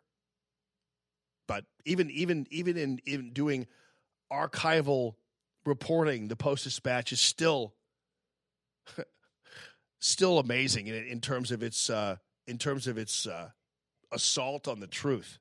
Crazy. Anyway, President Trump is uh, is rightly threatening to pull the subsidies of GM because, well, GM has announced it's going to be closing uh, several different plants uh, around the country. And one of those plants happens to be in Ohio. And actually, that has a pretty, uh, a pretty big possible impact on the president's fortunes, even as we go into 2020, because you erase a bunch of jobs in that particular town in Ohio. And if people feel like the economy is not doing well, they might make the president pay for that, even though it's not the president's fault. It's not the president's fault at all that GM's cars aren't selling well. GM had had every single opportunity to do well and and and be a competitor. And that opportunity actually was granted to the GM thanks to government subsidies. and, and, so uh, GM was able to be kind of bailed out by taxpayer dollars. And also in return, GM decided uh, they were also going to do another kind of subsidized experiment, and that is pursue the electric car. And yesterday I talked a lot about the, the Chevy Volt, which uh, it was not only too expensive, but was too small. People didn't like it, and it's just just it, electric, and people prefer the bigger cars. They, they, they, they prefer trucks and SUVs. Gas prices are lower. Fuel efficiency is, is better in these bigger cars. And so they like them. People, people have liked them.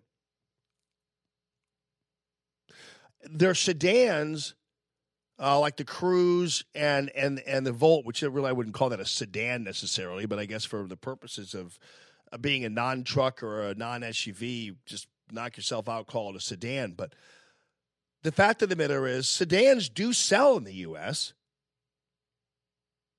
And, and and most of them are Toyota. So so apparently Toyota doesn't have too much of a problem making sedans that people like. GM has the problem making sedans that people like. Apparently, like I like I I had a I had my Malibu which I liked, and I also drove at one point a uh, uh, a Buick which which I like LaCrosse. I love that LaCrosse. So I, I drove that as well. So I've I've GM cars I've I've driven and and, and appreciated and liked. Uh, I really like my Malibu. I just like the Jeep better, so I got rid of the Malibu and got into the Jeep. But but generally, you know, I'm I'm I I've been I've thought that their sedans have been have been pretty good, but but they don't sell as well as the Toyotas do, and apparently Toyota just makes a better sedan than GM does. It's just the way it is. And so that's not President Trump's fault that that GM isn't being competitive. And so uh, they make they make a they make the uh, the SUVs and and and and the trucks and those are selling well, but now they're going to close down these plants and put about 15,000 people out of work. And President Trump's like, um, wait a minute, you you kind of owe us to work harder to save American jobs. I'm just saying. Uh, after all, we saved your asses, and so the fact that you're just kind of giving up and closing down plants is a little much, especially when we're we taxpayers helped you survive. That's not too much to ask, right? Now, keep this in mind, and this isn't being reported a whole lot uh, for obvious reasons, because they want to make uh, the president look bad and they want to make GM look like some kind of hapless victim. But if we're subsidizing you and SUVs are selling better than sedans, and you're making SUVs in China, maybe it's time for you, if, since we support you with our uh, U.S. tax dollars, maybe it's time for you to decide to bring back your manufacturing of the uh, Buick Envision, which is a, a sedan, looks pretty good actually. Uh, then then bring it back here. Americans purchased forty two thousand Buick Envisions last year, and and GM is making these Envisions in China. It's it's actually the first car ever built in China for the U.S. market. Now, my feeling about the whole GM bailout is there should have been strings attached to it that that said, um, if we if taxpayers are going to save you, you better ask make your cars all in the United States of America i- instead of instead of making them overseas. So uh, that's one way that General Motors actually could save American jobs instead of throwing them in the toilet is by just simply deciding we're going to make the Envision here in the U.S. instead of in China. A lot of you probably didn't even know that that car was made in China. It's actually made in a joint venture with uh, uh, a state owned Chinese automaker. How that all came about is beyond me, especially with a taxpayer subsidized uh, car manufacturer. So I'm surprised there wasn't more uh, strings attached to that whole thing. But yeah, I mean, if pe- people are buying SUVs and Envisions, but but you're making them in China, so why don't you come back here and and and bring them back here to the United States and make them in the United States? See, it's pretty simple, and it's not too damn much to ask from a taxpayer subsidized operation like GM or taxpayer bailed out. So, but technically, it's taxpayer subsidized. And GM might bitch about that, but the bottom line is, well, that's kind of what you get, you know. Like, uh, we have a harder time telling Ford what we want Ford to do because Ford doesn't take our money. So Ford can basically tell us to kiss off if we tell Ford what to do or where to make cars or whatever. Ford can do whatever it wants because it doesn't have any any uh, strings attached. It Doesn't have any claws in it like GM does. But if we're if we're subsidizing GM and taxpayers are subsidizing GM, then GM make your SUV in America instead of China. Especially if you're lopping off the heads of 15,000 employees because you're not making cars that are good enough for the road, according to Americans. So, two things GM can do bring back the manufacturing of the Envision to America and, and, and, and uh, make it here and and your whatever partnership you have with China, the Chinese automaker, you need to basically get rid of that. And and because as Stan points out, what happens is the only reason they're in a partnership with China is in order to make the cars in China, you got to partner up with China. Yeah, you can make your cars here. Just let us be part owner of your company and or the of the of the deal, and we'll be fine. And that's what they do. But yeah, that's how you can say. Why don't you instead of instead of closing that plant in Ohio, why don't you retool it to make the Envision? Since you're since it's making the Volt and the Volt is failing in the Cruze, then go ahead and and, and retool it and and and make the uh, make the Envision there because you're making it in China right now while while we're watching you fire people. It's like that doesn't seem right to me. So yeah, GM has two options. They can they can they can bring back the Envision, which they sh- actually they shouldn't be options. They should be mandates, but unfortunately that's probably not part of the deal. So uh, two options: you can bring back the Envision and make it in in the United States, and then you could also uh, make better cars. How does that sound? Because Toyota's kicking your ass, uh, and and that's not that's not uh, President Trump's fault. And hell, it's not even Toyota's fault. They're they're they're kicking your butt, and that's just kind of how it goes.